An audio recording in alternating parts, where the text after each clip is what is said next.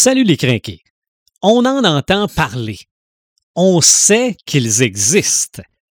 On aime les chasser et on aime surtout les trouver. Pour l'épisode 117, les Easter eggs. Marc de Paperman Gagnon, Joël Imaginatrix Rivard, Eric Red de Gamer Bourgoin et Sylvain The Animator Bureau. C'est le podcast des craqués.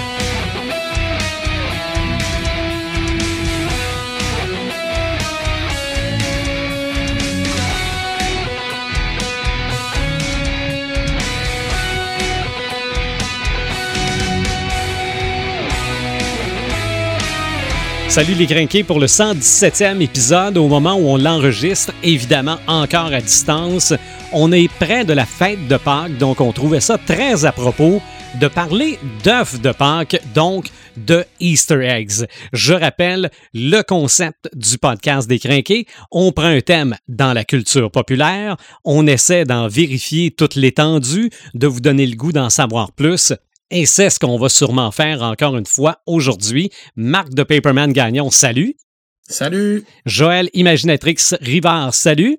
Hello. Et Eric Red de Gamer Bourgoin, hello. Hey, salut les crinqués, salut les animateurs, ça va bien? Oui, ça va bien, absolument, parce qu'en plus, aujourd'hui, on va parler de quelque chose qu'on ça fait longtemps qu'on connaît ça, puis euh, on, on, en, on en a vu, on en a trouvé, on en a entendu parler.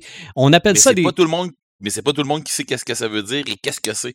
C'est vrai, les Hmm. Easter eggs, mais il y a souvent des euh, nouvelles dans le monde geek à l'effet que dans tel film, ils ont caché quelque chose ou dans tel jeu, ils ont caché quelque chose. C'est de ça dont on va parler aujourd'hui.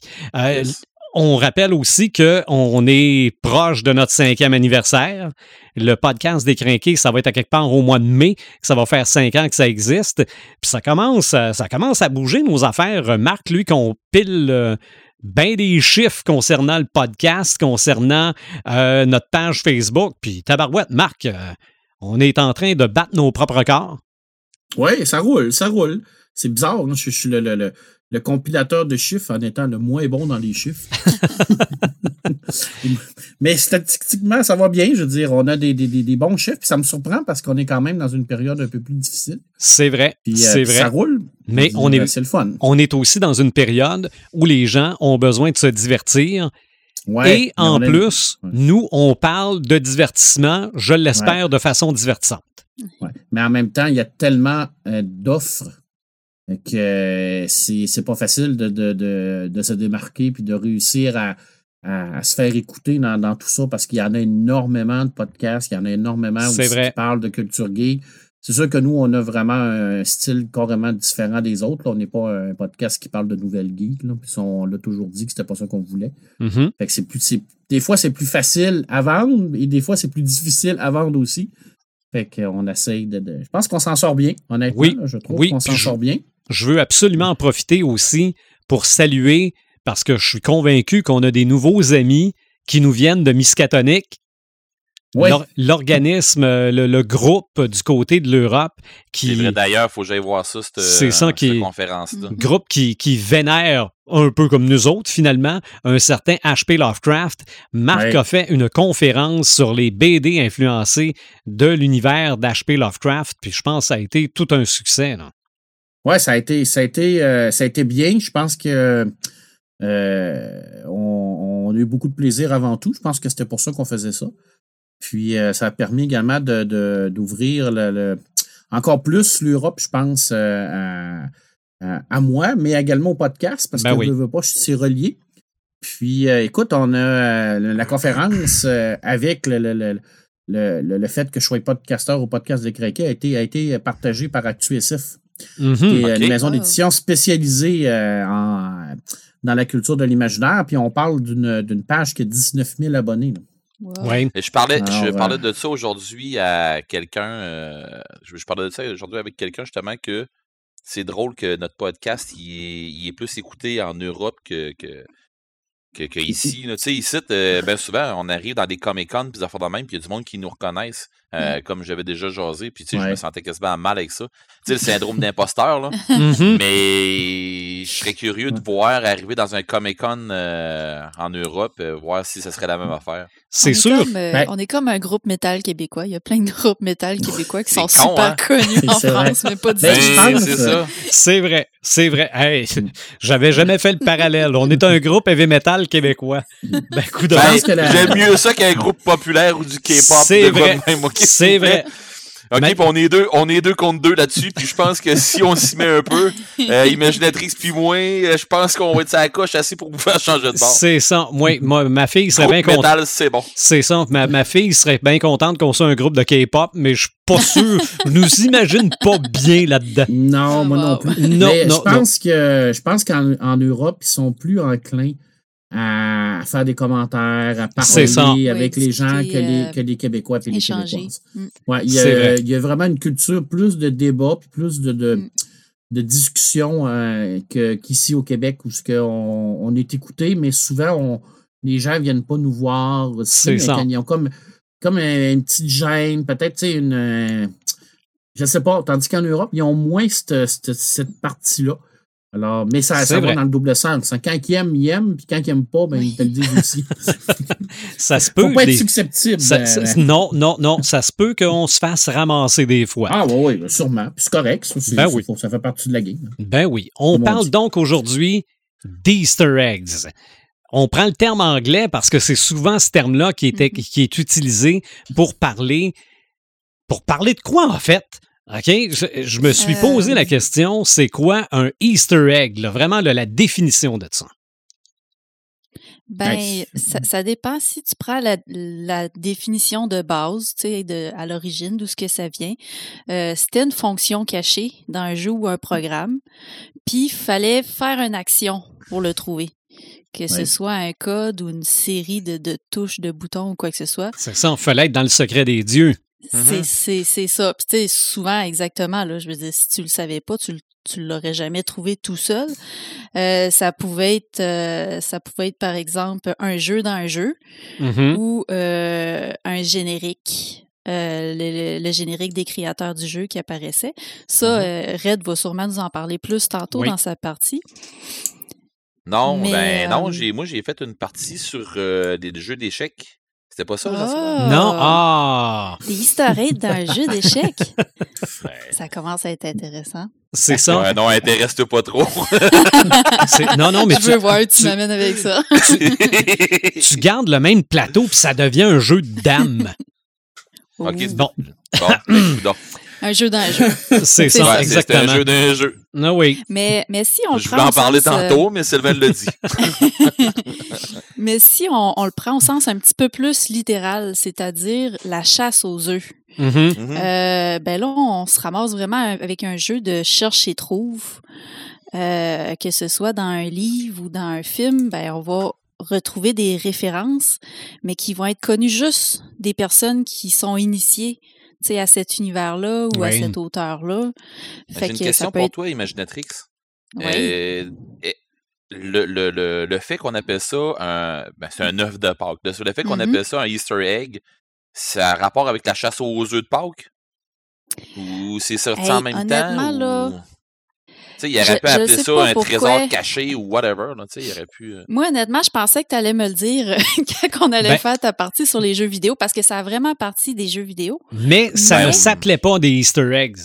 Ah, d'accord, parce qu'il y a Mm. une histoire aussi avec euh, The Rocky Horror Picture Show. C'est ça. Moi, c'est la légende que je Euh, connais. Ça aurait... Oui, ça aurait probablement parti de là parce qu'il aurait joué à une partie de chasse aux œufs sur, euh, sur le set, dans le fond, là, sur le, dans, dans Le les plateau. studios. Le Ouais. plateau, c'est ça. Puis, euh, il y aurait des œufs qu'ils n'ont pas trouvés.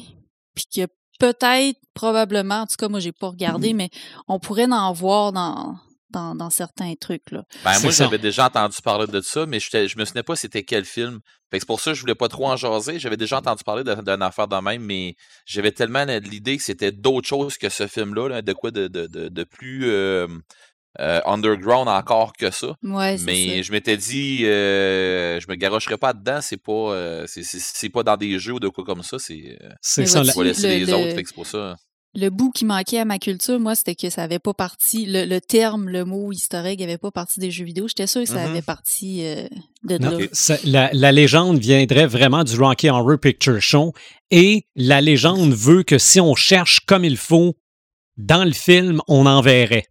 Bon. Ah ouais. Mais est-ce que c'est le cas, là? Ça, je suis, je suis pas allé Hey, jusque-là. ça, c'est- ça, c'est un méchant cherche-et-trouve, pareil. Là. On Oui, absolument. c'est- C'est minuscule, un, un œuf là, qui peut paraître dans un arrière-plan d'une scène ou quoi que ce soit. C'est ça, c'est ça. Parce que un Easter egg, en fait, c'est pas important pour l'expérience de base. Non. OK? Que tu les ça. vois pas, les œufs, dans Rocky Horror Picture Show, là, ça change absolument rien au film. Exactement. Mais ceux qui ont vu ce film-là 90 fois, le fait de finir. Non, non, mais le fait de finir par en voir un doit avoir une signification ou une satisfaction incroyable. Ouais, c'est ça. C'est clair, c'est la première, tu sais, c'est- ça fait combien de fois tu l'écoutes, puis à un moment donné, tu fais, non, non, non, t'avais jamais vu ça, ça, cette affaire-là. Comment ça, j'ai jamais vu ça, tu sais? C'est ça. C'est ça. Donc, la question aussi que je me pose, parce que oui, c'est vrai que c'était vraiment des choses de cachées dans des programmes Mhm. informatiques ou des jeux vidéo. En fait, un Easter egg, c'est-tu quelque chose de caché pour plaire au vrai? Fan je- service, genre? Ben, fan service, en fait, ça, c'est- c'est c'est pas subtil. Non, mais tu veux dire, euh, ça serait caché pour donner comme un genre de fan service? Ben, pour ben, un cadeau à Mhm. ceux qui ont fait l'effort de le chercher. Ben, ben oui, parce que comme qu'on disait à la base, il faut faire une action pour trouver ton, ton easter egg, puis le Mhm. chercher, ben, dans ce cas-ci, c'est l'action. Euh, du fan service, c'est en fait du contenu qui est ajouté puis qui est superflu, c'est-à-dire qu'on peut euh, on peut euh, suivre l'histoire sans le, le repérer, exactement Mhm. comme un Easter egg. Puis euh, c'est seulement pour faire plaisir aux fans. Puis il y a juste eux autres, les fans, qui connaissent vraiment ça, qui vont être capables de le repérer. OK. Fait que ça, c'est ça, c'est du fan service. Mhm. Ça, ça correspond pas mal euh, à la description d'un easter egg aussi, je pense. Mais les deux sont pas synonymes. Tu sais, il y a d'autres types de Mhm. fan service Oui. que des easter eggs. Fait Absolument. Un, euh, un easter egg est du fan service, mais du fan service n'est pas nécessairement un easter egg. OK. Et encore là, je vais poser la question suivante parce que il y a peut-être des Easter eggs qui ne sont pas là pour les fans, mais qui sont juste là pour l'auteur. OK? Que, Oui, que l'auteur, ben, dans, dans mis des son, notes à quelque part dans dans, son ouvrage, œuvre, c'est, a décidé lui-même de rendre hommage à Hitchcock. Oui, OK. puis que juste ses, ses proches, là, son entourage rapproché vont, vont découvrir. Qui vont Ça, allumer. ça, hein. ça, ça arrive, euh, ça arrive d'après moi quand même assez souvent. Mhm. Puis, euh, puis c'est un truc que les auteurs aiment faire des fois. Moi, je me rappelle, j'avais écrit un manuscrit. Finalement, ça sera pas publié comme ça. J'ai changé les noms, mais je m'amusais à mettre des noms de villes ou de, de lieux ou quoi que ce soit. Euh, qui étaient en fait des noms de plastique qu'on utilise à mon travail OK. tu sais, des- c'est des noms, des, des noms de marques déposées. Puis euh, je m'amusais à insérer ça dans mon texte comme si de rien n'était. Puis ça, ça paraissait super bien. Finalement, j'ai tout revu mon, mon univers, j'ai changé les noms. Mais moi, je trouvais ça vraiment drôle de faire ça. Puis je me, me dis, il y a juste les machinistes puis les gens qui travaillent dans le domaine du plastique qui vont le voir. Puis Ah ouais. c'est quoi les chances qu'il y ait des, des, des gens dans ces, ces domaines-là qui, qui lisent mon livre? Pas tant non plus. Là. On Ok. s'est rendu dans la ville de polycarbonate, euh, puis euh, Non, mais tu sais, c'est- c'est- c'est des noms comme euh, comme euh, il y a du Delrin, il y a du oh, du UHMW, Oh, ouais. euh, mais bref, euh, euh, c'est ça. Je m'amusais beaucoup à faire ça. Puis je pense que les auteurs, ils font ça parce que euh, ils se demandent est-ce que quelqu'un va le remarquer? Puis Mhm. qui va le remarquer? Puis ça va prendre combien de temps? Fait que c'est comme C'est ça. un, un, un petit défi de quoi de drôle là, qu'on fait pour soi-même. Mais je pense que tu as quand même nommé une pas pire différence, selon moi, entre un Easter egg et du fan service. C'est que tu as dit que tes références passent pas, pas inaperçues, non, mais que ça passe comme du beurre dans le poêle. Tandis Ouais, si- que du si fan service, c'est. on s'en- on- on s'en rappelle. euh, si on connaît pas la référence, ça n'affecte pas l'histoire. C'est ça, fait. mais du, mais du fan service, là, c'est placardé mur à mur. Ah, c'est c'est obvious, tu l'as dans ta face, là, c'est ça. Ça, là. ça dépend, ça dépend des, des, des fans service. là. Il y a des trucs que euh, faut vraiment que tu connaisses, mettons, Star Wars, l'univers euh, étendu, pour pouvoir remarquer telle référence qu'ils ont mis dans le film. Mhm. Puis ça, Ouais. toutes les personnes qui ont uniquement vu les films Comprennent ne pas. le comprendront. Mais c'est du fan service aussi pareil. C'est ça. Puis c'est un Ah, easter egg pareil. là. C'est quand même un... D'après moi, c'est quand même une information là, euh, cachée dans le film pour faire plaisir aux femmes. aux Donc, fans. ça- ça m'amène à une autre question parce qu'encore là, ça va peut-être dépendre de la façon dont c'est fait. Un caméo de Stanley, c'est-tu euh, c'est-tu un Easter egg? Je pense pas. Moi, je... ben, Parce qu'il est trop évident. Ouais, c'est ça. Peut-être pas Stanley, mais il y a plusieurs caméos qui sont des, des easter eggs, d'après moi. On Ouais. voit souvent des auteurs qui vont figurer dans le film qui a, qui a été adapté à concepteurs. partir du livre. Des Dans les jeux, il y a des concepteurs. concepteurs qui sont souvent Ouais. là-dedans. OK. Puis Ouais. tu sais ça, il y a vraiment juste les, les vrais fans là, qui vont être capables de, le- de le reconnaître. Là. Ou euh, tu joues dans un. Tu es en train de jouer à un jeu. euh, Il y en a dans des films beaucoup aussi, des affaires comme ça. Tu es en train de jouer à un jeu. euh, tu te promènes dans une ville, il y a un panneau publicitaire. Il y a un flash de une demi-seconde qui passe, puis c'est une annonce d'un jeu de Batman, de quoi de même, qui Ouais, n'est pas sorti encore. Ça, ça veut dire quoi? Le jeu de, le jeu de Batman qui s'en vient, ou tu sais, ils vont te Ouais, lâcher ça, une ça, patente c'est de de, même. la, ça, c'est de la publicité subliminale. C'est pas un egg. Oui, ouais, ouais, mais c'est parce qu'il y a souvent des affaires dans ce style-là, là, tu sais, des affaires Mhm. qui vont qui vont te sortir un petit truc où tu es en train de jouer à une version refaite d'un vieux de, de- d'un vieux jeu. Puis à un moment donné, justement, sur un panneau, tu vas voir de quoi acheter telle sorte d'épée. Puis Là, tu te dis, ben, c'est l'épée qu'il y avait dans le 1, ça, là, tu sais. Fait que, tu sais, c'est toutes des affaires dans ce style-là. là. C'est une référence que juste Ouais. ceux qui ont joué au premier savent. Ouais. Ben, c'est ça, c'est ça, c'est ça. Mais, mais pour en revenir à Stanley, moi, je pense qu'au début, c'était peut-être un easter egg. Tu sais, les, les premières fois qu'ils l'ont fait, les premiers films qui ont fait des. C'est devenu un running dedans. gag. C'est ça. Mais c'est ça, ça ils l'ont tellement répété que, à un moment donné, c'était rendu euh, trouvons, euh, trouvons Stanley euh, dans, le ouais. film. Le, le, géné- le- le- la scène post-générique aussi, est-ce que c'est un easter egg? Je pense pas. Non. Ça, ça dépend parce que, encore là, Marvel, on le sait, la recette se répète tout le temps. Puis, euh, tu sais, l'action à commettre ici pour le trouver, c'est vraiment d'attendre la fin du générique. Mhm. Puis com- combien de fois on n'a pas fatigué euh, à la fin d'un film de Marvel de regarder le générique puis de se dire, il va-tu en avoir un? Il va-tu pas en avoir un? C'est ça. puis- Ou puis de même partir N- après la première. Il y en Ben oui, a-tu un, puis deux, ça, trois? C'est Ouais. ça, il y en a combien? On, on- on se pose tout le temps la question. Fait on cherche quand même à savoir. Il y a des films aussi euh, en dehors de Marvel qui ont des scènes pas génériques. Que ça, Mhm. c'est pas. euh, tu sais, on peut pas s'en attendre. Fait qu'on a comme pas le choix d'être dans le secret des dieux pour euh, écouter le film jusqu'à la fin. Ou ben non, on, Mhm. on prend une chance à toutes les fois qu'on écoute des films maintenant. on, on écoute le générique au complet.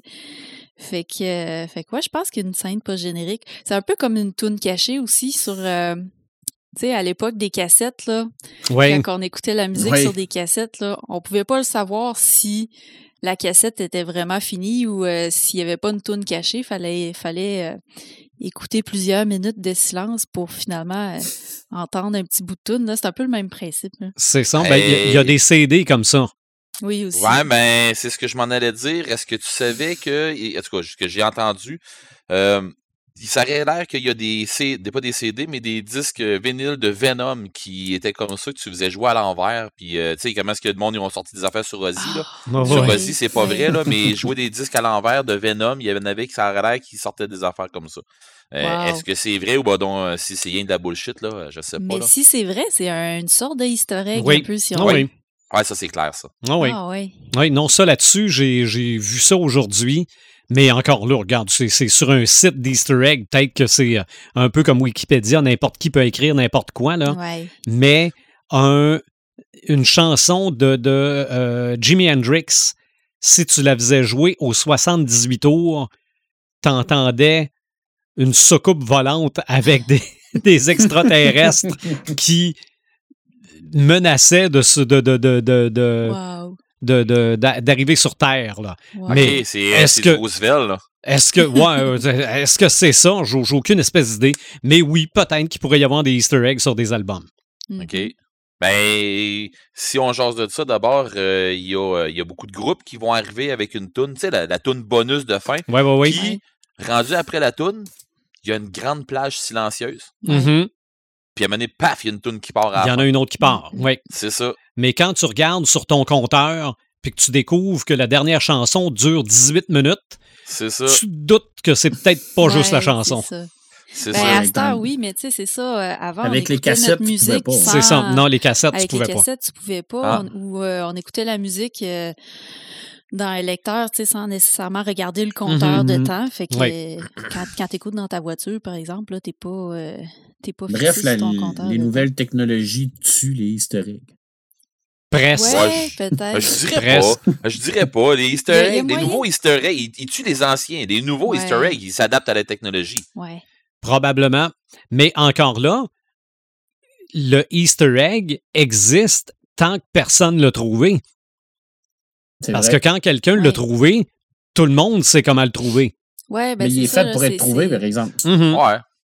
Tu sais, il y a, il y, a, euh, une, men- il y a une mentalité où on, on garde le egg pour soi, puis on Mhm. laisse les autres participer au jeu aussi, puis le trouver Mhm. par eux-mêmes, ou il y a Ah oui. celle où justement on s'empresse d'aller le dire sur le, le, le, le divulgacher un peu sur les réseaux Ouais. sociaux, puis là, tout le monde. Mais en même temps, ça, ça fait juste euh, ça fait juste rendre les gens plus attentifs. Ils vont aller réécouter le film, puis ils vont faire comme Ah, tu ça. J'avais manqué ça. Non, Puis ça, les ça fois d'après vont peut-être être plus attentifs à ce Ça, t'as ce genre raison, par exemple.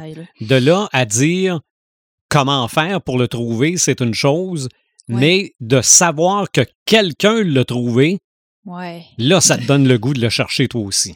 Ouais, Souvent, on ça. se demande comment il l'a trouvé. tu sais. Oui, Ouais, des, des, des fois, Mmh. euh, il y en a que tu le sais, tu tu t'es fait dire euh, il y a tel caméo dans tel film, puis tu le regardes, puis t'as Mm. beau être hyper attentif, tu le verras tu le vois pas, C'est tellement des trucs qui sont rapides, des fois, C'est comme ça. référence. là. mais Tu clignes des yeux, puis euh, c'est passé. Oui. C'est terminé. hein. Mais moi, l'histoire Mhm. des, des Easter eggs, que quand quelqu'un le trouve, tout le monde décide de le chercher, ça me fait penser à un livre, mais ça, je vais laisser Marc de Paperman Gagnon nous parler de ce livre-là. Mais euh, juste avant de terminer, hey, moi, je vous poserai une question. Oui. C'est qu'est-ce qui nous amène, nous autres, les crinqués, à tout faire pour les trouver? Exemple, qu'est-ce qui nous amène, là, justement, à attendre la fin du générique, d'un d'un générique d'un film de Marvel? Moi, je répondrais que on est craqué. on, on veut tout, Merci. on veut tout savoir, tout avoir, euh, tout connaître. On peut pas. L'appel de l'inconnu aussi, peut-être. Ouais, on, on peut pas. On, on tripe tellement sur quelque chose qu'on peut pas laisser passer ça. Il n'y aurait pas un peu de challenge aussi? Oui. là-dedans? Non, oui. Euh, des fois, être, être celui qui va le trouver. hein. Ouais. Mhm. Ah oui, en premier. Hein? Oui, Ouais. je pense Ben, que là, c'est- ouais. c'est. Mais Je pense qu'il y a le- peut-être le- une attirance. C'est aussi ça, à la le, le challenge de, Mhm. Ouais. de, de voir que tout le monde dit Ah, moi je l'ai vu. Là, tu dis N'ai n'ai pas vu, moi? OK, Ouais, c'est non, non, ça. c'est. Comment ça? Hein, C'est où ça? Mhm. Ça n'a pas rapport de ce que tu dis, ben ouais, mais c'est ça. Oui, mais euh, on va avoir l'occasion d'en parler euh, pour ce qui est des, des, des films, pour ce qui est des jeux. Moi, je suis sûr que le fait de savoir qu'il y en a un, c'est tellement agace que tu veux, tu veux le trouver. Ça te le prend. Même si un coup rendu, tu fais comme Ah, c'était rien que ça, au moins tu l'as fait. Mais ça, devient, ça de devient ça. une grosse quête parallèle. Ouais. On va se rendre compte que des Easter eggs, oui, il y en a partout finalement, même si on dit que ça a commencé dans la technologie, il y en a à l'écran, il y en a aussi dans les livres, et Paperman, t'en as quand même trouvé plusieurs. Oui, c'est sûr que c'est moins évident en littérature qu'au cinéma ou qu'en jeu vidéo, euh, parce que souvent, ça va être des liens avec d'autres euh, personnages ou d'autres univers ou des personnages qui vont revenir un peu, un peu, dans les mêmes histoires. Euh, mais euh, je, vais, je, vais, je vais te commencer par un, une œuvre qui est quand même assez fondatrice par rapport au Easter egg, euh, parce que euh, c'est un univers euh, qui est consensuel, puis c'est un univers où ce que les où ce que la définition d'un Easter egg peut pas être plus claire que ça. Puis je vais te parler de la série de, la, la, de Dark Tower de Stephen King. OK. Pourquoi je t'en parle? Parce que La Tour Sombre, c'est un peu comme le pilier de, de, de l'œuvre littéraire de Stephen King. C'est un roman qui est, ben, c'est c'est huit romans. C'est, c'est une série de huit romans qui euh, écrit de 1982 à 2012. Donc, ça fait une bonne partie de sa vie. Hein. je veux dire, euh, ça fait quand même un bon bout là, pour l'écrire. Et euh, dans l'univers de Stephen King, ce qu'il faut savoir, c'est que tout est relié. Hein. C'est comme un, genre de multiverse qu'on appelle. OK. Et la tour sombre, c'est un peu comme le pilier du multiverse. Alors, dans ces huit romans-là, euh, il y a énormément de, de, références et de easter eggs à d'autres séries. À ces autres séries à lui, bien entendu, parce que là, ici, on n'est pas dans, dans, des références à la culture populaire, bien qu'il y en a quelques-uns, mais c'est vraiment par rapport à sa série à lui. Alors, il va, il va prendre tout son monde, toutes ses créatures, toutes ses créations, puis il va les faire interagir ensemble. Par exemple, euh, dans, euh, dans, dans, Dark Tower, ben, on va avoir le personnage de Rendon Flag qui va revenir encore une fois, qui est l'homme en noir, le fameux homme en noir, qui revient également dans le fléau, euh, qui, était, qui était dans Magie Cristal, qui était un peu partout. Alors, à chaque fois qu'il y a un méchant dans Stephen King, c'est un homme en noir. Et c'est un peu le personnage principal de, de cette série-là. il va avoir, par exemple, un, livre dans The Misery qui va être lu à un moment donné dans le, dans le Dark Tower, qui est Misery Child, qui est écrit par le personnage de Misery, qui a été capturé par. Euh, et je me souviens plus de son nom, quand me méchante folle dans Misery. Moi, je me. Euh, hein? Annie oui, ben, c'est ça. Annie, hey, oui, folle dingue, là. Ben, il, il, écrit des livres. Et à un moment donné, dans Dark Tower, un des personnages va lire un de ses livres à lui. Alors, c'est là qu'on voit que tout l'univers de Stephen King, c'est rien qu'un tout. Et d'ailleurs, dans euh, la suite de Hit, euh, Danny le dit à un moment donné, hein, il dit il existe plusieurs univers, puis mm-hmm. on, est comme interrelié à tout cet univers-là. Ben, je pense que The Dark Tower, c'est un peu, euh, c'est un peu, c'est un peu ça que Stephen King voulait faire. C'était de démontrer que tout ça, ça, se connectait ensemble. Puis maintenant, ben, amusez-vous à les trouver. c'est ça qui est le fun dans Stephen King. C'est qu'il y a tellement écrit de choses, il y a tellement écrit de livres, qu'à un moment donné, tu lis Dark, euh, Tower une fois, deux fois, euh, trois fois, tu vires fou, euh, quatre fois, tu es, complètement dingue parce que c'est dur à lire, c'est complexe, il y a tellement d'éléments, mais tu ne vois pas tous et, tu te dis, ben mon Dieu, j'ai raté ça. Ah oui, c'est vrai dans ce personnage-là. Oh, c'était une référence à Bazar, je ne l'avais pas vu comme ça. Euh, oh mon Dieu, je veux dire, le numéro 19 qui apparaît dans, dans Sac d'os va être repris mm-hmm. dans Dark Tower. Mais, la première fois que tu le lis, tu ne vois pas ça. C'est rare que tu vas vraiment comme avoir là, comme. Euh, euh, tout, tout, avoir la, liste au complet des références. Mm. Il y a des gens qui s'amusent à, à, faire ça. À hein, créer des listes. à créer mm-hmm. des listes de, de, tout ce qui, qui a été référencé. Et puis là, après ça, ben, tu te dis, ah, OK, avec cette liste-là, ben, là, tu peux repartir ta lecture puis te dire, ah oui, c'est vrai, ben, regarde, ce Là, tu fais une vraie chasse aux œufs en faisant ça. Ouais, ben là, tu fais vraiment une vraie chasse aux œufs. C'est vrai, effectivement. J'ai déjà fait ça, moi, me ramasser avec des post-it à grandeur de mon livre. Quand j'ai lu, oui, ah sérieux, quand j'ai lu euh, Le Chevalier de la Rose Noire, euh, l'histoire de Lord Sut, là, de, dans ouais. Ravenloft, là. Euh, Celui-là, quand je l'ai lu, je me suis ramassé un paquet de post-it là-dedans. Là. Ça, puis euh, Alien de la ruche terrestre, ça fait longtemps que j'avais fait ça. Là. Ah oui, oui, eh oui. C'est euh, deux, affaires. Là. Dans, dans, Dark Tower, euh, l'adaptation aussi, ils ont fait ça dans le film, mettre ah plein, plein, de références aux autres, mm-hmm. aux autres univers on va se de dire, Stephen King. C'est malade, là. il y en a, c'est épouvantable. Juste, juste pour ça, je trouve que le film en vaut la peine. Là. Quand tu connais un peu Stephen King, puis les films, puis les livres, ah, c'est fou le nombre qu'il y a, là. C'est épouvantable, là. Le film est pas très bon en tant que tel parce que ça. ça, ça oui, il est un peu déformé. Pas, ouais, c'est pas une très bonne adaptation, mais de toute façon, mm. selon moi, c'est inadaptable, ça, Doctor ouais. Euh, euh, ben, en série, euh, peut-être. En, BD, ils l'ont fait. Mm, oui, très, très, très, très, très, bon. C'est un, un, préquel. Oui, exactement, parce que là, on voit le père de, de Roland puis tout ça. Fait- Mm. Mais oui, c'est vrai que dans le film, il y en a beaucoup, beaucoup, beaucoup. Mm. Si Il vous y a les, il y a les les jumelles petits- de- du Shining. Ouais, il y a le Euh, 1408 il y a- à un moment donné sur une Ouais. porte. euh, il, y a, il y a un le- livre le aussi de, chien. de, de- Oui, il y en a énormément.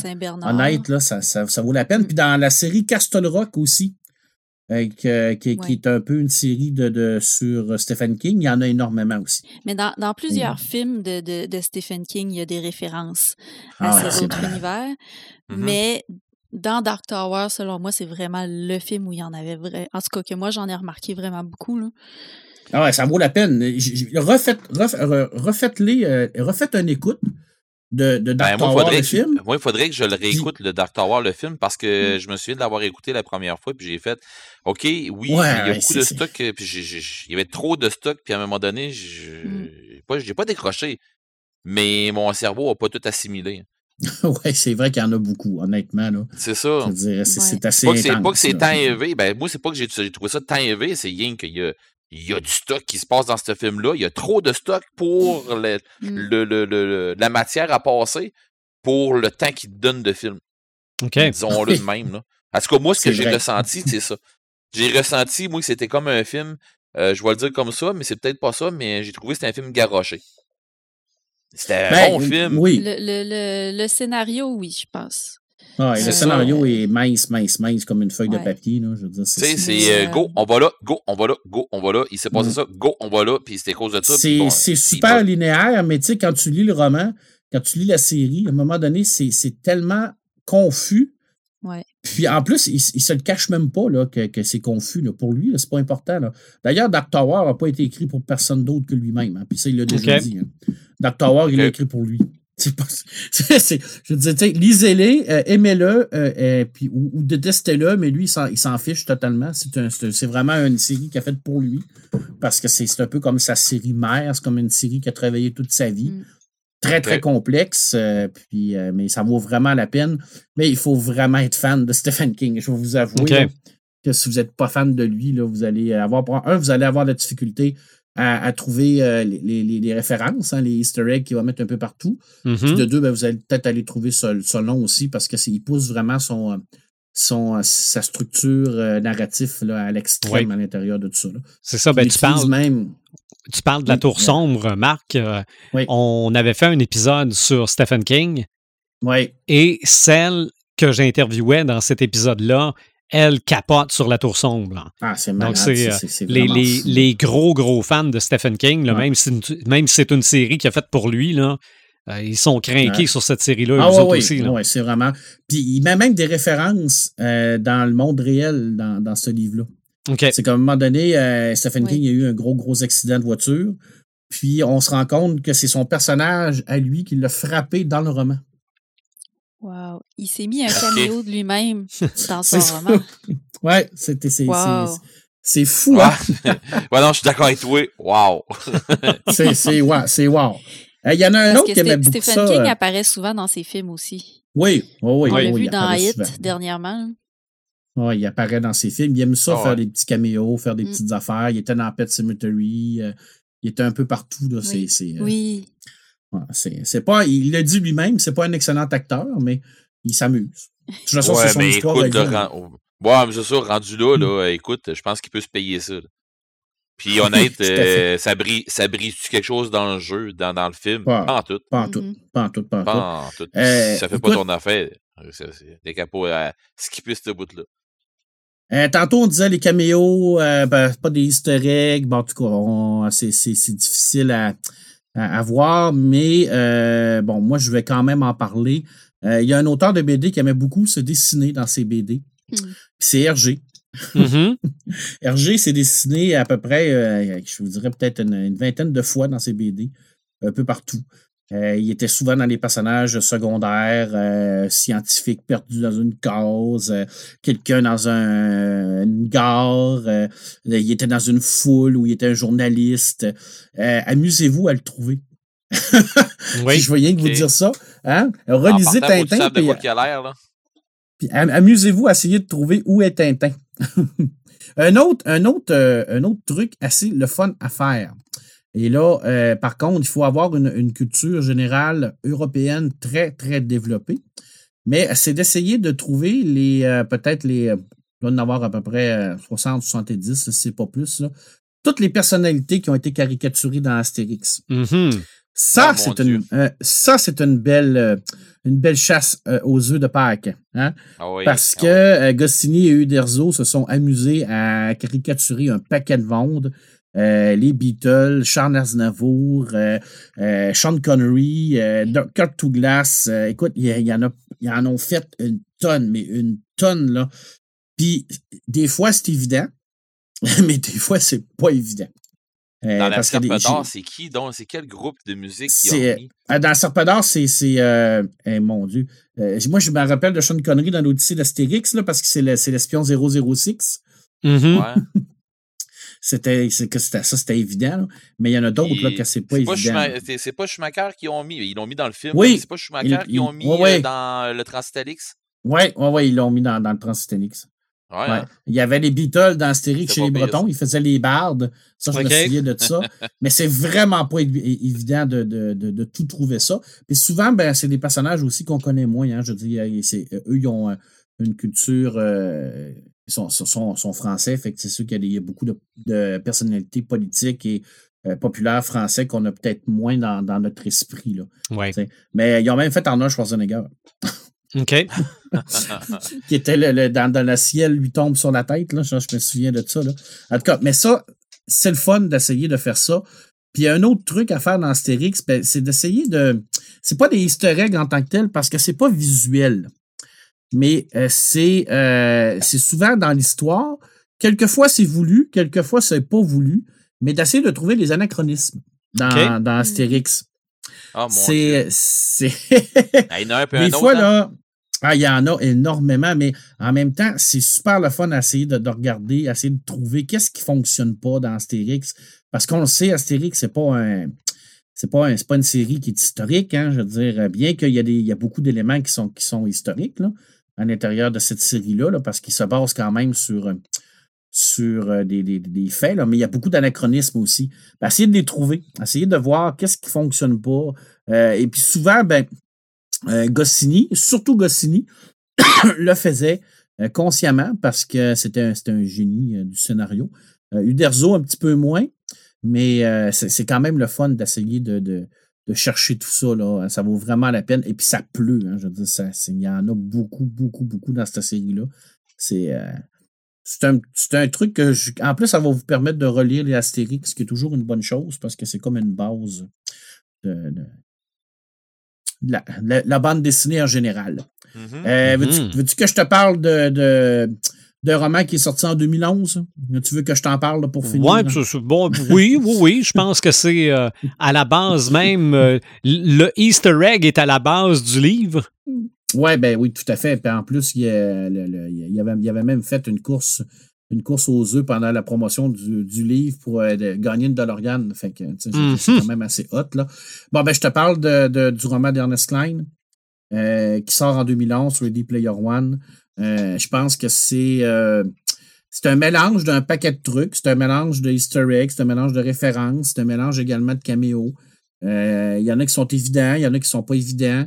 Il y en a qui sont vraiment poussés, d'autres qui sont très, très fan service, peu subtils, on va se le dire aussi. Il y en a beaucoup. Je sais pas, je pense que c'est 190 et plus là, dans le roman. C'est énorme là, dans un roman de, de 375 pages. Là. Oui. Je veux dire, il, s'est amusé euh, à partir de là. Euh, et puis, ben, euh, Ernest Klein, ben, il, a toujours, ben, il, a, il a- il a- il a toujours indiqué que tu sais, le, le- le- fait que le premier Easter egg est venu d'un jeu vidéo, ça l'a beaucoup, lui, un peu marqué. Euh, là, je vais qu'on on va en parler un peu avec Red tout à l'heure, là, mais par rapport au premier Easter egg officiel là, de, de, de- des jeux vidéo qui étaient dans, dans, dans- le Ouais, vieux jeu tu peux en Adventure. parler, Tu peux en parler. C'est Ouais. ça, c'est, c'est dans Ah. Adventure, puis il en parle dans. Ouais.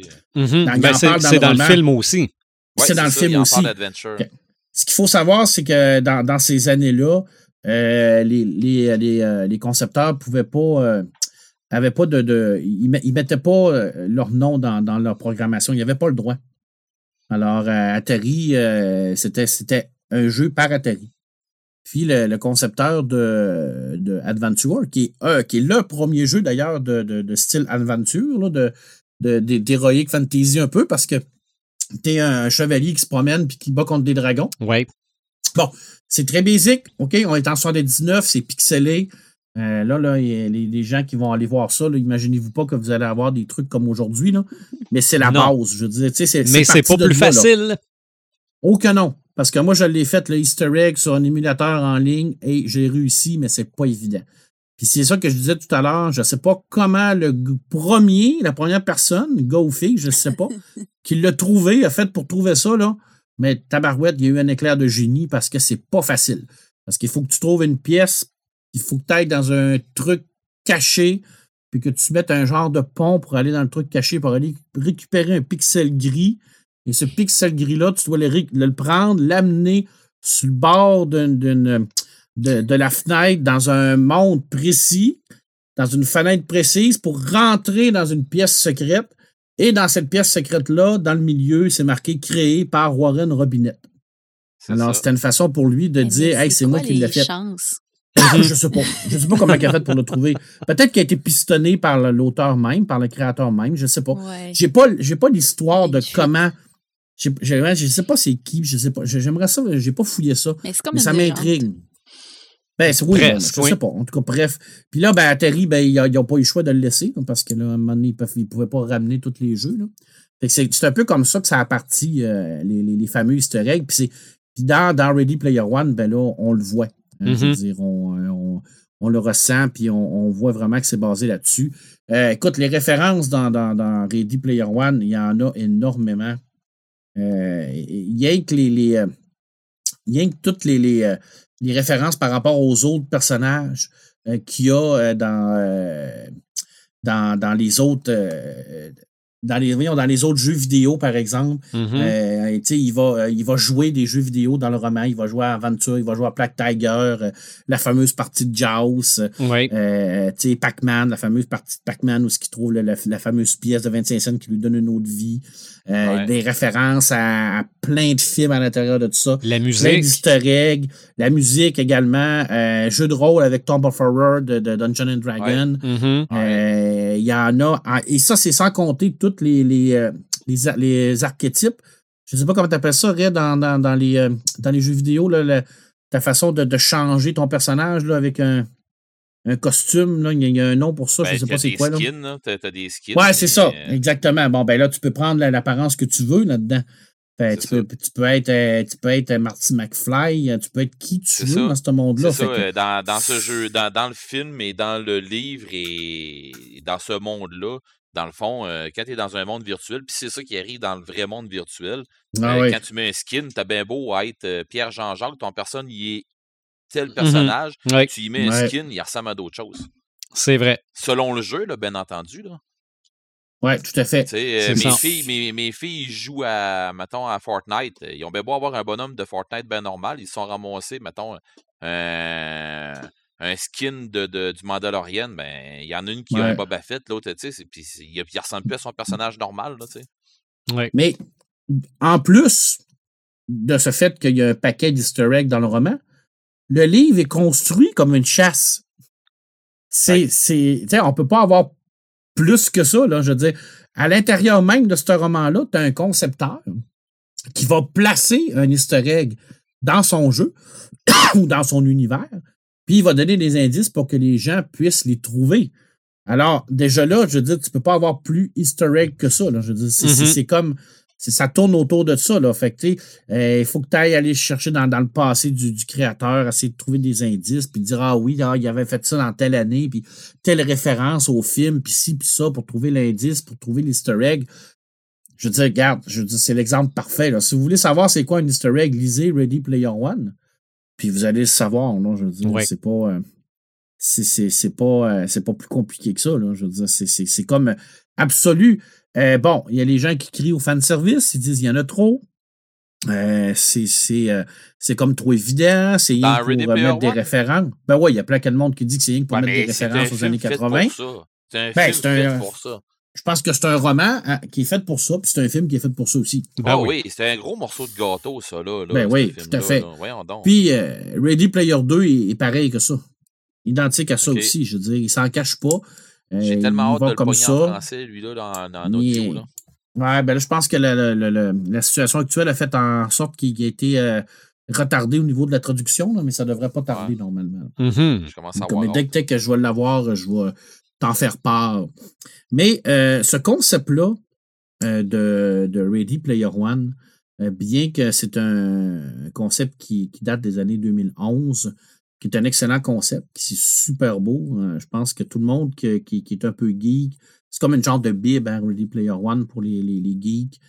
Souvent, on dit que c'est comme le livre qui représente le plus de la, la- c'est quoi la, la- la fameuse culture geek. Là? Je, je le mets en, entre guillemets, là. vous ne me voyez Ouais. pas, là, mais je le mets entre guillemets. Euh, il y a une série BD qui est sortie en 99 euh, et puis qui est réapparue en, en 2011, donc à peu près dans les mêmes années. Et là, je vous en parle parce que vous allez voir le, lien que je vais vous faire, puis je termine avec ça. Euh, c'est une série à la base qui était, qui était euh, partie pour euh, une longue, longue liste, mais qui est mort un peu dans l'œuf. En, en 99, euh, il y, a- il y a un tome seulement qui est sorti. Et ça s'appelle Urban ou Urban Games. Et le concept de Urban Games, c'est que euh, on est dans un monde un peu euh, dépourvu, un peu problématique. On ne sait pas trop ce qui arrive. C'est un, c'est vraiment de l'anticipation. Euh, ça va pas bien, mais on ne sait pas à quel point ça va pas bien. Euh, tout ce qu'on sait, c'est qu'il y a eu beaucoup de, de- de- de problématiques au niveau climatique, au niveau de l'approvisionnement de la nourriture et tout ça. Euh, les gens, ils vont pas bien. C'est la dépression nerveuse. Euh, c'est- un monde de schnout, on va se le dire. C'est un monde noir. C'est une, dystopie. Et là, il y a un type qui s'appelle Springenfool, qui est un genre de concepteur fou, un genre d'ingénieur ma- malade, euh, qui est un peu caricaturé, un peu d'ailleurs, qui représente un peu tout un amalgame de, tous ces personnages un peu dingues qui, sont hyper intelligents, mais un peu psychopathes. Lui, il va, euh, voir- ils vont aller voir le gouvernement puis il va leur dire Moi, je vais vous acheter une partie de- d'une ville. Puis il dit Je vais faire une, euh, un, gros parc d'attractions immense qui va être géré par une intelligence artificielle et des robots. Et euh, je vais acheter les vacances des gens. Et tous les gens qui vont avoir des vacances dans cet univers-là vont aller à cette place-là qui s'appelle Mon Plaisir. Mon Plaisir, Mhm. c'est comme un genre de grosse patente dégueulasse où ce que tu peux tout faire. Il n'y a aucune limite à part ta limite d'argent. Tu vas là, limite ce que tu veux faire. Et là, je sais que vous allez voir les références avec euh, la série qu'il y a eu aussi également. là, comment ça s'appelait cette maudite série-là? euh, là. C'était Ok, un parc ouais. d'attractions comme ça, là. C'est c'est à peu près la même chose. Et ce qu'il y a de beau dans cette série-là, c'est qu'une fois que tu arrives à mon plaisir, d'ailleurs, qui est mené par une intelligence artificielle qui s'appelle Alice, puis le personnage principal se déguise en lapin. Fait qu'on voit déjà la, la référence Ben ouais. à Alice au Pays des Merveilles. Euh, t'as pas le droit de- de- d'aller là avec ton habit normal. Quand tu arrives, il faut que tu te déguises. Euh, t'as pas le choix, c'est auto- automatique. Alors, ils ont plus de, je pense, c'est- euh, quasiment à 11 ou 12 000 costumes là, qui, qui te prêtent. Là. Tu peux te costumer en ce que tu veux. Name it, là, ils l'ont. Tu vas, être, Captain America, tu vas être Captain America, tu vas être la sorcière rouge, tu vas être la sorcière rouge, tu vas être. euh, Nomme-moi n'importe qui perdu dans le fin fond de la culture populaire, tu vas l'être parce qu'ils vont t'avoir un déguisement. Et là, ils se sont amusés, surtout dans la deuxième partie 2011, parce que la série va revivre en 2011 avec les cinq tomes. ils se sont amusés à créer un paquet de personnages dans la ville où ce que faut que tu essaies de trouver, c'est qui. Ah là, j'ai vu un Captain America, là, j'ai vu un tel, puis un tel, puis un tel. C'est super le fun à faire. Et c'est le seul moment de plaisir dans cette BD-là parce que c'est une BD qui est dure, mais qui est dure parce que c'est tellement une claque d'en face qui nous donne une, vision sur notre culture instantanée, notre culture de voyeurisme, de, la télé-réalité à outrance. Mais cette partie-là où tu essaies de trouver tous les gens à l'intérieur de la ville. Où ce que tu as une grande planche, euh, une double planche, où ce que tu vois. euh, Ouais, t'as peu, je pense que j'ai vu un Box Bunny. là. Ah oui, il y a un Box Bunny là. là. Ah, puis, hey, c'est super le fun. Rien que pour faire ça, là, ça vaut la peine. Mhm. Puis ça donne un petit baume parce que quand tu lis l'histoire, ben, c'est, euh, le, le- le gars, le Sprinkin Fool, il porte pied son nom parce que c'est, un psychopathe de première, là, puis euh, son, son intelligence artificielle, ben là, on est plus dans l'intelligence artificielle qu'on connaît, nous, là, qui veut pas nécessairement le biais de l'humanité. Mhm. Ben, en même temps, tu sais, elle, elle interprète sa programmation d'une façon qui, euh, qui fait en sorte que euh, c'est- comme over, tu sais, c'est entre, entre bon et mauvais, là. Mais de toute façon, elle ne sait pas c'est quoi qui est bon et qui est mauvais. Ouais. Bref. Mais ça vaut vraiment la peine. Ess- ess- Essayez de vous trouver ça. C'est Urban, ce que ça s'appelle. C'est cinq tomes. Le, cinquième va sortir au mois de mai. Euh, c'est publié aux éditions Futuropolis. Une très belle série de science-fiction. Puis ça complète bien, je veux dire, ma, petite présentation parce qu'il y a un paquet d'affaires là-dedans. Puis c'est un monde qui est, euh, tellement le fun à lire, mais tellement déplaisant à rester. Moi, je ne paierais jamais une scène pour aller passer mes vacances là. Mais tu n'as pas le choix, tu es obligé. C'est ça qui est le fun. Tu as deux semaines de vacances par année, tu peux pas aller les passer euh, chez ton grand-papa à la campagne. Parce qu'on ne sait même pas s'il y a encore des campagnes, d'ailleurs. On, on en Ouais. doute. Là. Tu es obligé d'aller là. C'est- une obligation gouvernementale. Tu as deux semaines de vacances, tu t'en vas à mon plaisir. Va-t'en là-bas, mon chum, amuse-toi. Puis Essaie de revenir. Pas toujours évident. c'est pas toujours évident. Mettons que c'est c'est pas fait pour. euh, c'est pas fait pour te relaxer trop trop comme endroit. Là. Mais ça vaut la peine. Écoute, je, te- je- je terminerai avec, avec, avec ça. Puis euh, c'est c'est vraiment un gros coup de cœur que j'ai eu, cette série-là. Puis euh, je trouve que c'est vraiment une très belle série. Puis Ready Player One, ben, ça reste la, la, la référence. Ben, Je c'est une référence là, au Easter egg. C'est Ouais. la référence totale. Là, je veux C'est dire, ça. On peut pas, euh, on peut pas Parce avoir mieux s'entend que que ça, le là. film, le film est, ben, tu, vas en- tu vas sûrement nous en parler du film un peu, euh, Sylvain, mais le film et le livre, c'est deux affaires carrément différentes. C'est ça. C'est la même Le- base, mais c'est deux fois Ready Player One. Ouais, ouais, là, je- ouais, effectivement. Je me, je me posais une question. Ce qui vient de me trotter dans la tête, là, parce que je me disais, tu sais, les easter eggs, les références et tout ça.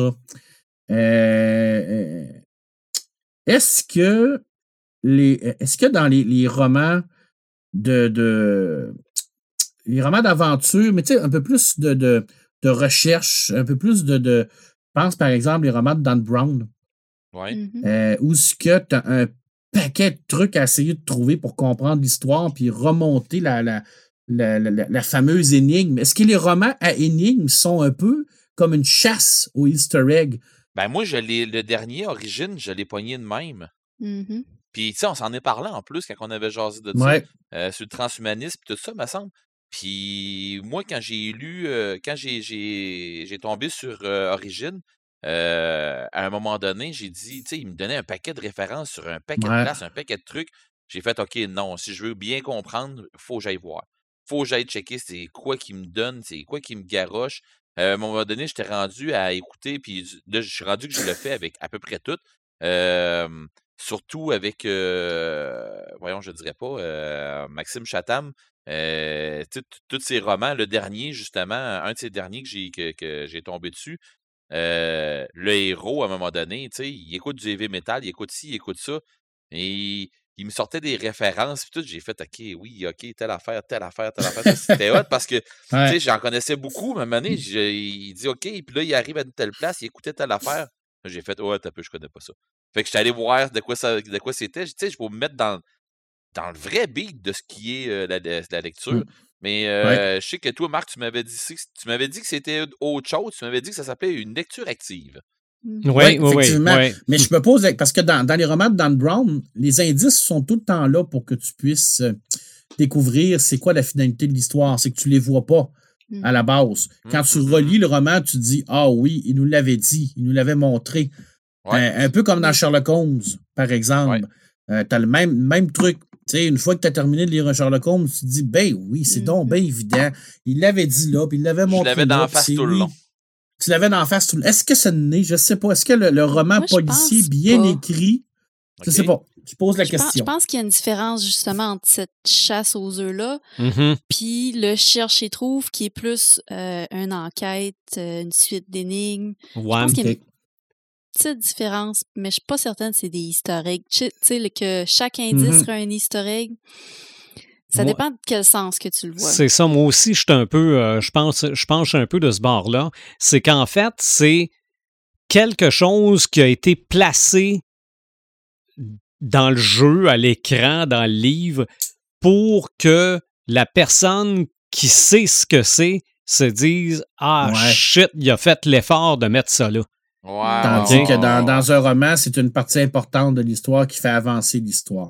Oui, ça c'est vrai. C'est nécessaire à l'histoire, tandis qu'un historique ça. qui est là ou qui est pas là, on s'en on, on s'en fout dans le fond. C'est Ouais, ça. ça changera, ça Ouais. changera rien. Ça Non, change pas, c'est là. beau, ouais, je la comprends. Ouais. Je, je- je suis d'accord Ouais. avec C'est ça.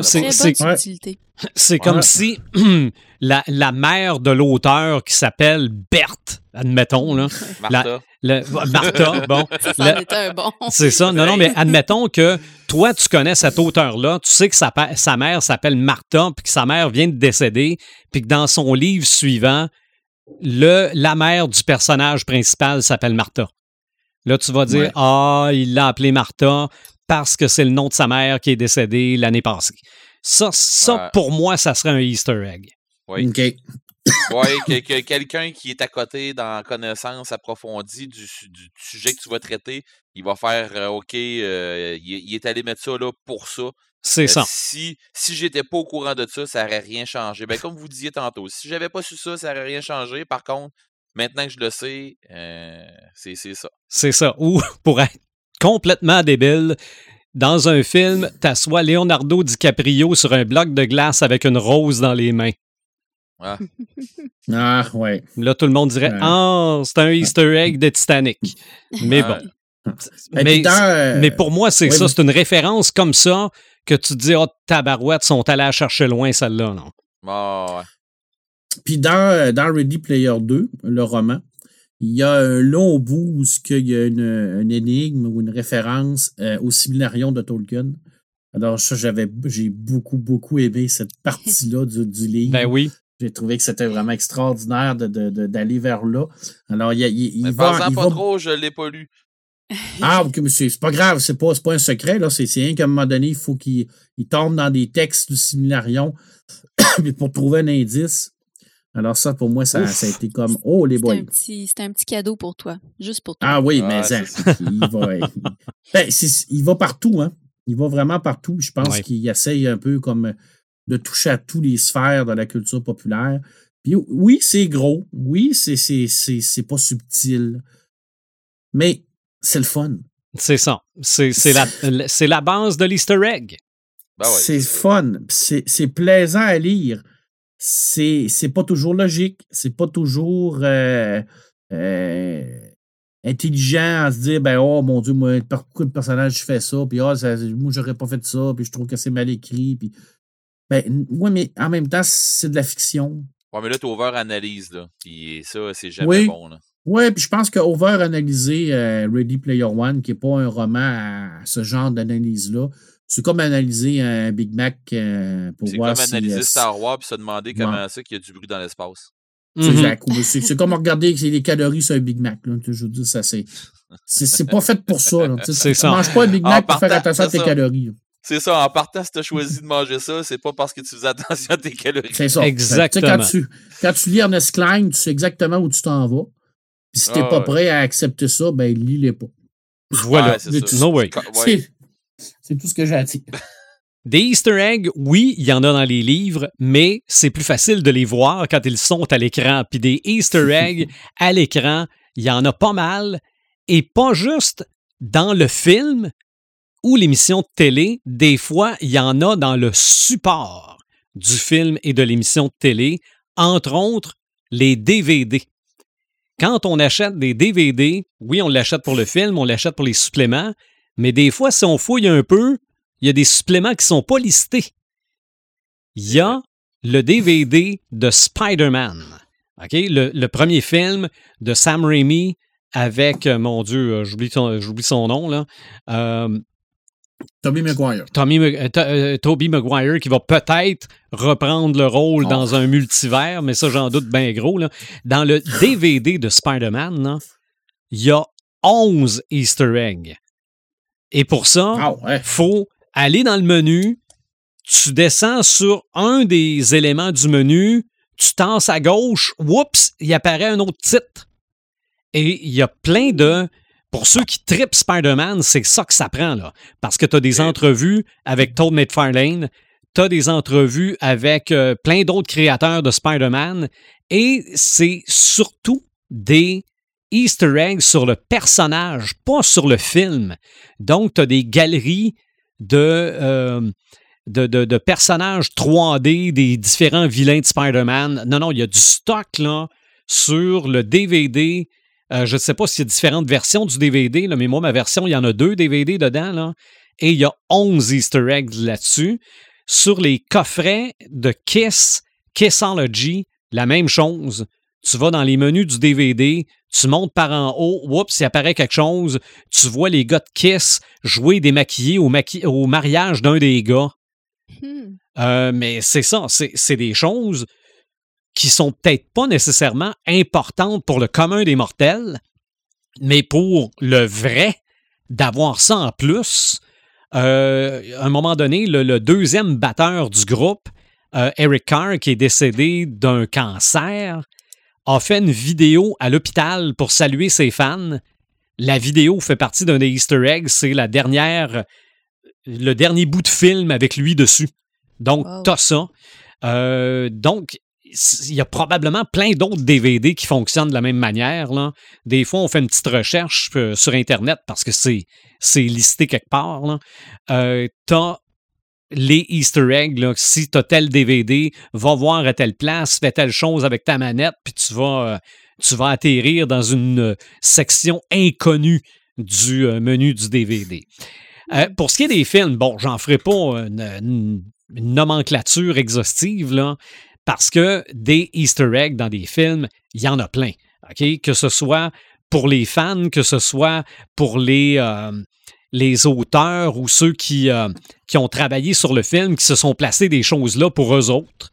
Euh, des fois, on parle souvent du euh, fameux Wilhelm Scream, le cri de Wilhelm. Oui, Bon. mon Dieu, hein, il est Ça, over-utilisé. C'est ça, mais très souvent, c'est un running gag entre ceux qui ont fait le film. De, de, de, de faire, de faire crier un personnage de cette façon-là parce qu'il tombe en bas du train ou bon, euh, tu, tu l'as dans des, euh, dans des films de, de, d'Indiana Jones. Ah oui. C'est ça. Et la scène, moi, qui me vient le plus à l'esprit, c'est quand Buzz, dans l'histoire de jouet, tombe de la fenêtre. Dans le premier, là, après avoir reçu un, un coup de. de, Ah bon. C'est ça, Ah juste, le, ça. juste le cri qu'il fait quand il tombe, c'est ça, le Wilhelm Scream. Et des fois, t'écoutes un film puis tu te dis, ben, mais voyons donc, ils ont placé ça là. OK? Donc, c'est, ça, ça devient une espèce d'Easter egg. Mais parlant d'histoire de jouets, il y a beaucoup de références à Shining Ah, il y en a vraiment. dans Ouais. l'histoire de jouets. Le tapis chez Sid, c'est le tapis de l'hôtel. OK? Le, le- le- le fameux tapis là, qu'on voit à roll-sol quand on suit le tricycle, là. Ouais. c'est le tapis a chez Sid. Et dans l'histoire de jouets, je pense dans les, la plupart des films, le chiffre 237 reviendrait souvent. Qui est le, ch- le chiffre, c'est-tu de la chambre de, pense que oui. du personnage principal ou la chambre dans laquelle ils Euh, doivent pas aller? Ouais, la chambre dans laquelle ils doivent non, c'est faut pas qu'il aille dans la chambre. OK. Ouais, c'est euh, la chambre où ce que Danny, euh, il y a des problèmes avec euh, la mère, ben, la, la, la, la vieille dame. Là, La, dame, dame la dame bain. qui prend son bain, oui. Ouais, OK. c'est ça. Ben, c'est cette, cette chambre-là, dans le fond, où ce que c'est là qu'il découvre son Shining, je pense. OK. Je me trompe pas, là. Euh, tu corriges-moi, Marc, si je suis dans le champ, là, il me semble que c'est une affaire dans ce style-là. C'est possible. Ouais, mais c'est la chambre aussi où ce que le... Dans le film, surtout, ce que Jack, là, c'est ça, la fameuse femme nue, là, avec qui se Mhm. transforme en Ouais, sorcière. ça. OK. C'est OK. ça. C'est ça. Il y a des Easter Euh. eggs qu'on doit, faut vraiment le savoir, OK? Exemple, dans Capitaine America, le soldat de l'hiver, on fait croire que Nick Fury est mort. Nick Fury, Samuel L. Jackson, se retrouve devant sa pierre tombale. Mhm. Et sur la pierre tombale, il y a un verset de la Bible.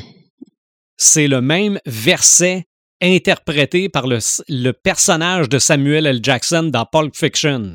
Oh, tabarouette, j'aurais jamais trouvé ça. OK, faut le savoir, là. Mais ça, probablement que c'est pas un Easter egg pour nous autres, c'est peut-être un Easter egg pour lui. Ouais, je pense que c'est pour, le, pour C'est ça, parce que Samuel L. Jackson doit avoir trouvé la référence, le fun, qu'on mette ce, ce, ce, ce- ce verset-là sur la tombe de Nick Fury. Le film Frisson, bon, c'est c'est basé sur les codes des films d'horreur. Donc, ça voulait rendre hommage aux films d'horreur.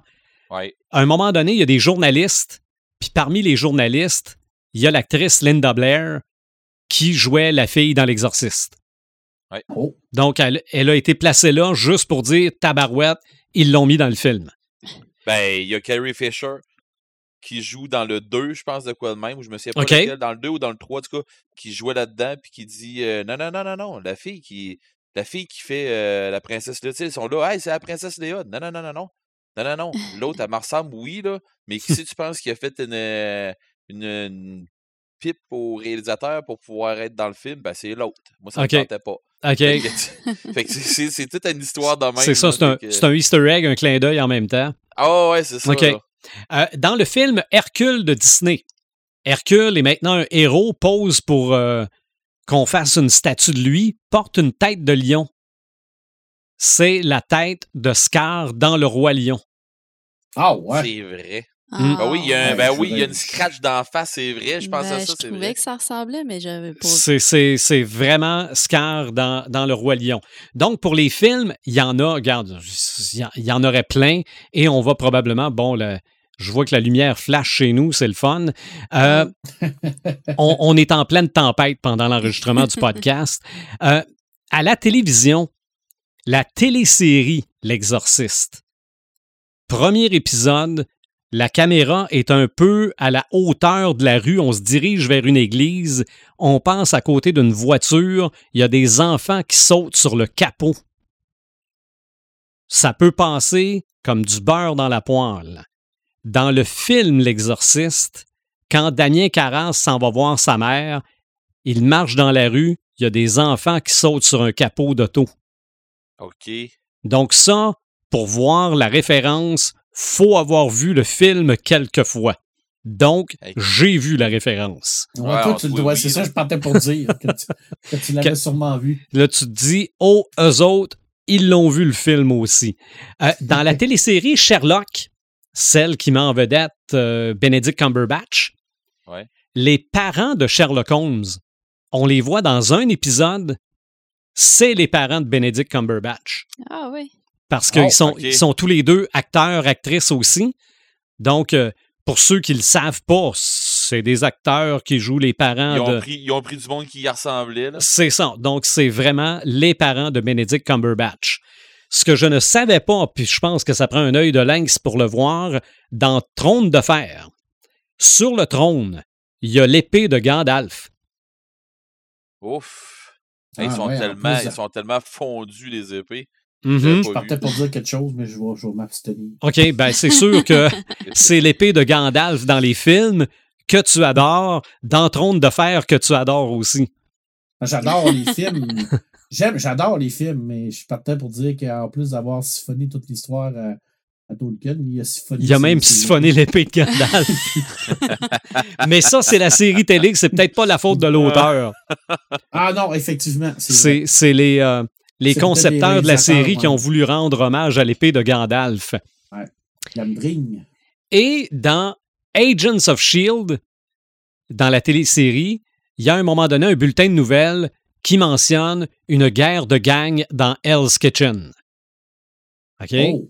Pour le commun des mortels, ben, c'est un bulletin de nouvelles, mais pour les gens qui connaissent l'univers Marvel un peu plus, Hell's Kitchen, c'est l'endroit où euh, se promènent Punisher, Daredevil. Yes. Yes, yes. Fait yes. que guerre de gang dans ce coin-là, ça te Ouais. surprend pas bien, bien.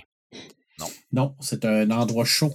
C'est vrai. Il peut y avoir aussi des euh, Easter eggs dans des pubs. Et moi, il y a Ah, une oui. pub sur laquelle je suis d'ailleurs revenu récemment dans un podcast auquel j'ai participé avec euh, notre ami Raphaël Beaupré, là, on parlait de nostalgie. C'est le retour de E.T. dans la Ah oui, publicité pour. Xfinity en 2019. Ah oui. OK? Ce que moi j'appelle E.T. 2, là, c'est c'est- Ouais, ouais, ouais. c'est E.T. 2 en 4 minutes. Bon, évidemment, il y a des références évidentes. OK? La- la- la- le, le- le cabanon avec la lumière, euh, bon, il y a plein de références directes à E.T., mais il y en a plein de cachés aussi. Entre autres, la photo du chien d'Eliott sur un mur. Euh, J'ai pas vu la machine, mais je l'ai vu dans, dans le documentaire qui parle de la pub. là. La machine qu'on avait construite pour permettre à E.T. de communiquer avec. ouais, le, le, le- C'était comme un tourne-disque là, avec, un, Ouais. avec une. euh, voyons, une, une là. Euh, on la voit Il y avait là-dedans. il y avait pas aussi, on voit pas aussi, tu sais, le, le, le, le- il y a une affaire là qui, qui faisait comme des, des sons, il- il- il- c'est comme un des, des, des grosses lettres là, qui pesaient dessus là. Ah, peut-être, oui, genre euh, un Mister quelque chose, jeu. là. Ouais, c'était un jeu que Drew Barrymore a joué là. Oui, oui, euh, oui. là-dedans, Ça se peut, ça se peut qu'on le voit aussi dans la pub. Ouais, mais oui. à un moment donné, on voit la nouvelle famille d'Eliott autour de la table. La petite fille d'Eliott a un chandail qui a des lignes bleues euh, à la euh, verticale ou les épaules. Ça simule une salopette en jeans. Ouais, Ah, de oui. C'est ça, mais si tu le sais pas, c'est juste un chandail avec des barres bleues. Là. Mhm. Puis là, tu vois ça, ils ont dit Oh mon Dieu, ils ont. C'est, je pense que les Easter eggs, Ah, des fois, c'est le là. souci du détail. Ouais. Donc, ça, là-dedans, là, il y en a un paquet, puis probablement qu'il y a, qu'il y a des Easter eggs dans plein d'autres choses, plein d'autres Ah, pubs. ben, mais. je vais t'en nommer un pour toi, un spécial The Animator, Mhm. Lou Ferrigno, Oui, qui joue le rôle d'agent de sécurité dans le premier Oui. C'est vrai. C'est vrai. c'est juste pour toi, parce que je sais que Hulk, c'est le tien. C'est vrai. Ben, en plus, c'est un Easter egg pour deux choses. Oui, c'est parce qu'il a fait Hulk, puis on le voit Ouais. en agent de sécurité dans les deux films, C'est vrai. et il est devenu policier. Fait que Dans la c'est. vraie vie, Oui, oui, ben, on n'appelle pas ça un policier aux États-Unis. C'est c'est pas un shérif non plus. En tout cas, euh, je pense que oui. Quelque chose Oui. comme ça.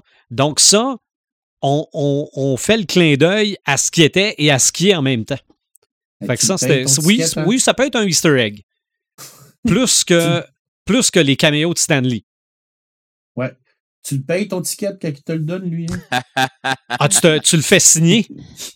Ouais. Tu le fais signer ton Tu- ticket. tu, tu le gardes, puis tu t'ostines pas. C'est ça. Ça- Non, tu le fais signer, tu le revends, puis ça paye trois fois ton ticket. Donc, ça, regardez euh, des, des, euh, des références à l'écran, vous allez en trouver un paquet. Puis je suis sûr que euh, vous avez des idées, vous autres aussi. Non? Tu parlais de justement histoire de jouets tantôt là. Mhm. Il y a un nombre qui est récurrent dans les films de Pixar et de Disney et dans d'autres séries même. Euh, le A113. OK. C'est euh, c'est un nombre que des gens ont remarqué que ça revenait souvent dans ces films-là, puis ils se demandaient pourquoi. Puis en fait, c'était euh, le numéro d'une classe à l'Institut d'art euh, en Californie où les animateurs de ces films-là euh, avaient À étudié. Pixar? Ouais, fait que à Pixar, ça a commencé là, mais euh, ça a été repris dans d'autres euh, dans Mhm. d'autres Mhm. films, dans d'autres séries. Il y, a, il y a plusieurs animateurs qui sont passés par euh, cette classe-là. Fait que c'est comme un c'était un running gag entre eux au début. Puis euh, puis ça s'est retrouvé aussi dans les Simpsons, puis euh, dans quelques films de Disney. Fait que euh, c'est à, c'est à surveiller. Des fois, ils mettent euh, absolument n'importe où. Oui. Oui. Ben, tu vois, comme euh, euh, dans Monstres Incorporés, il y a aussi Mm-hmm. le fait que. euh, mon Dieu, j'ou- j'oublie son nom, le- le- les noms des personnages là, dans. Mike dans- Wazowski. Ma- Le- Mike- tu parles? Ouais, c'est ça. Mike, in- c'est Mike Wazowski. Mike invite la réceptionniste à un restaurant. Oui. Ouais. Et le, sushi, là. c'est ça. Et le restaurant, c'est. Ah, mon Dieu. En tout cas, c'est c'est le nom d'un. du- de, de celui qui a animé les premiers dinosaures à l'écran. Ah ouais. Ouais.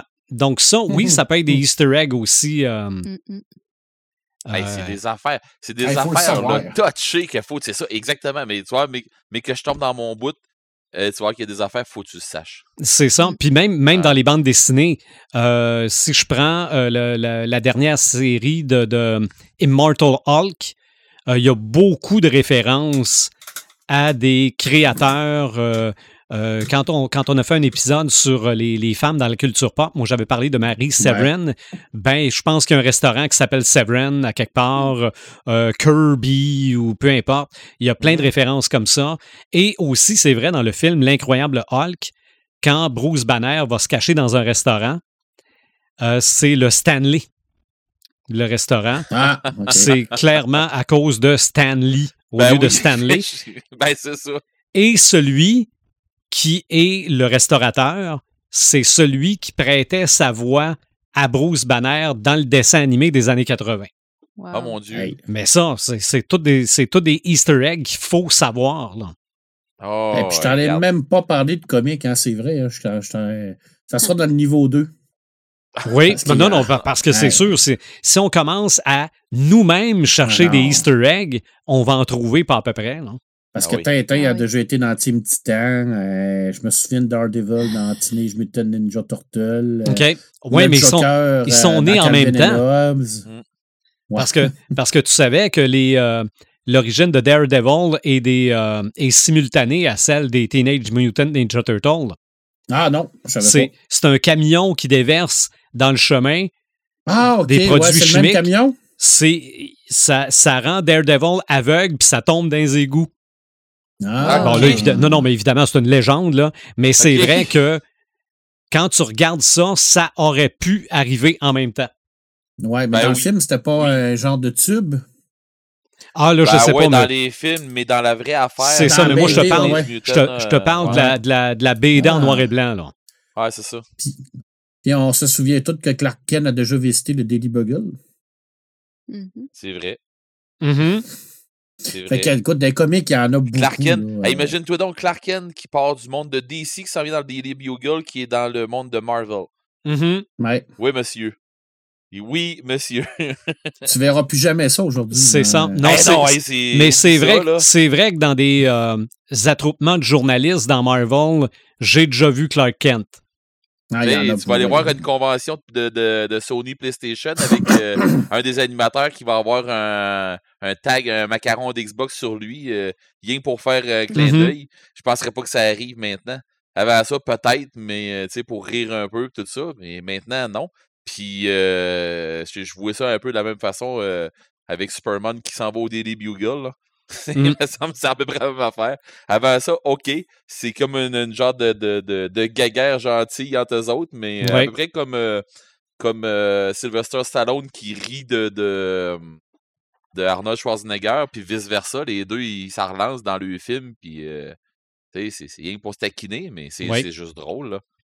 D'ailleurs, tu parles de, de Stallone dans la suite de Saturday Night Fever qui s'appelait Staying Alive. Euh, John Mhm. Travolta se promène sur le trottoir, accroche quelqu'un qui se retourne de bord, c'est Stallone. OK. Mais c'est le réalisateur du film ça. aussi, là. Oh, c'est pas grave. mais- C'est pas grave. Staying Alive, on n'est pas, obligé, pas on n'est pas obligé de se rappeler de ça. C'était pas, Ah. c'était pas un grand film. C'était pas un grand film. Fait qu'il y en a beaucoup dans les comics, honnêtement, là. C'est c'est énorme. Mais on va passer au. Donc, dans cet épisode sur les Easter eggs, en fait, on finit par le début. Parce que les Easter eggs, ça a commencé dans les technologies et les jeux vidéo. Et c'est par ça qu'on termine aujourd'hui. Red, des Easter eggs, c'est sûr que tu en as chassé quelques-uns. Hey, oui. Ben, ça chassé quelques-uns. Il y en a un qui m'est arrivé assez évident parce que après avoir euh, lu le livre puis après avoir vu le film euh, euh, Adventure, qui est le premier, puis que dans le film, il explique vraiment très bien. Dans le livre aussi. Dans le livre, c'est un peu plus, euh, je vais dire, euh, obscur pour moi, là, parce que je m'en souviens pas assez de comment est-ce qu'il explique exactement. Mais il me semble qu'il explique de la même façon, pas mal de la même façon, mais euh, qui explique toute l'histoire de M. Robinette qui, euh, qui avait caché les, crédits, tout ça, qui avait été caché dans, dans, Adventure. C'était en 79 que ça sorti. Ça, c'est un jeu sur Atari. Puis c'était des crédits qui étaient comme cachés dans, dans, dans une pièce X, là, euh, un peu comme, euh, comme Marc disait tantôt. Euh, dans le fond, il fallait que tu ailles à la fin du jeu, puis tu ramènes la clé au début. Et, En plus, t'avais des dragons qui te couraient après. Oui, mais moi, je trouve ça drôle, l'histoire des dragons puis des ci pis des ça. Hey, Dans ce temps-là, il fallait qu'on aille en maudit d'imagination pour dire que mon point carré bleu, c'est un chevalier. Les points carrés, les coins avec un autre petit, euh, un autre petite pointe dessus, ça, c'est. Ben oui, tu le vois, il y a un aile dessus. La petite pointe, c'est une aile, ça. Puis l'autre petite pointe à côté, c'est un- c'est- c'est c'est une corne. Ah, ben, coudonc. Fait que, tu sais, tu dis, euh, bon, euh, ça, ça c'est des dragons. Puis les carrés blancs, c'est des squelettes. Tu sais, tu fais tabarouette, OK, on avait des. On avait T'avais une chauve-souris en plus qui te volait des affaires. Fait que, tu sais, ben c'est ça. Dans ce temps-là, là, pour vrai, là, l'imagination, on l'avait sur un sale temps. Ah ouais. Mais euh, c'est ça, c'est dans, c'est dans ce jeu-là qui est sorti le premier, euh, le premier easter egg reconnu. Je dis reconnu parce que c'est lui qui est comme dénoté comme étant le premier. Est-ce que c'est vraiment le premier? Je le sais pas. Euh, selon moi, oui. Mais ça date pas, ça, ça date pas de, de, de, de 1979, ça, là, que les auteurs, puis les écrivains, puis des affaires de même, qui ont, des, ils ont caché des trucs là, dans le. Dans. Tu sais, qui, qui vont cacher des. Les autres, peut-être qu'on n'appelait pas ça des Easter eggs, mais qui ont caché des, des, Des trucs dans références. leurs œuvres. Ouais, des références, des n'importe quoi, Des mais dans leurs œuvres. C'est sûr, c'est sûr, c'est sûr qu'il y a quelqu'un d'autre qui a, qui a déjà fait ça, là, voyons donc. là. Mais tout ça pour dire que le premier, tu sais, je peux pas passer à côté. euh, je veux dire, dans les jeux vidéo, ben, c'est sur Atari. Euh, Atari, je pense que c'était Atari 2600 dans ce temps-là, 79. Euh, c'était justement une note des crédits sur, euh, sur Adventure. Euh, vite comme ça, j'en ai sorti quelques-uns que moi je me souviens, puis que j'ai déjà fait Ah oui, c'est vrai ça, ou que j'ai déjà joué, ou que j'ai déjà vu faire, puis des affaires comme ça. Euh, tu sais, je passerai pas le code de Konami, là, au haut, bas, bas, gauche, droite, gauche, droite, BA start. Mais tu sais, ça, c'est c'est pas un Easter egg, d'après moi, c'est un cheat code. Ouais, ouais, ouais. Euh, point final, mais euh, c'est rendu que tu peux faire même cette, euh, je pense que dans Assassin's Creed, je pense que c'est dans le 3, il y a une dinde ou quelque chose comme ça qui arrive proche de toi ou quelque chose comme ça, puis tu, tu fais le code de Konami, puis ça fait un truc, là, euh, je me souviens pas là, exactement, mais il y a un truc dans ce style-là. Euh, tu fais, arrives à côté de la dinde, tu fais haut, bas, bas, gauche, gauche, droite, gauche, droite, BA start, puis il, il arrive quelque chose, mais je me souviens pas quoi. Ah oui, c'est niaiseux. Euh, dans Diablo 2, qui connaît pas le car level? Ah. Eh mon Dieu, c'est un level, Eh oui, une hein. place où ce que tu rentres, un- il y a un paquet de, de, de, de gates là, là, dans, dans ce jeu-là, dans Diablo 2, puis à un moment donné, il y a un gate que tu peux ouvrir, puis tu peux passer dans le ce qu'on appelle le, le, niveau des vaches. Mhm. Euh, puis c'est violent, c'est un temps là-dedans. Là. Oh, et les vaches, ils se laissent pas faire, là, puis euh, ils, ils te passent une, une pas pire volée. Il faut Euh, pas que tu ailles là tout seul. Non, non, non, tu vas pas là tout seul, puis c'est ça, ça s'appelle le Cow Level. Euh, dans Destiny 2, j'ai. euh, moi, il y a une affaire que. Puis j'en avais déjà jasé, je pense, dans un, euh, dans un podcast, mais je me souviens pas lequel. Euh, à un moment donné, tu sais, l'histoire de Destiny est tellement vaste, il y a tellement une grosse histoire, puis une grosse structure en arrière de ça. Puis à un moment donné, il nous parle des Léviathans, puis des, euh, des, des, des genres de créatures célestes, tout ça. Puis euh, il nous en de un, mais on n'entend jamais vraiment. Tu sais, on, cherche c'est qui le Léviathan, puis c'est qui le Léviathan, puis c'est qui. Puis à un moment donné, tu vas faire un donjon, puis si tu restes à une place dans le donjon bien spécifique, qui est autour de l'eau à un moment donné, mais tu n'es pas autour de l'eau, ben toi, tu es dans une genre de station, tu restes à une place où ce que tu vas pas normalement, mais tu sais, si tu sautes une, une passerelle, tu te rends loin, à un moment donné, tu as vraiment des genres de fenêtres, que tu vois de loin, mais c'est rien du décor. Mais là, tu vois vraiment les fenêtres de proche, puis à un moment donné, tu vois un genre de serpent de mer géant passer dans, les, dans les fenêtres, puis c'est lui le Léviathan, c'est ce qu'il disait. C'est des trucs que tu pognes quand, quand, que, quand tu te donnes la peine, parce que si tu fais une passer là, tu le vois pas. Il passe pas, puis tu le vois pas. Sauf qu'il faut que tu restes là, puis tu le vois.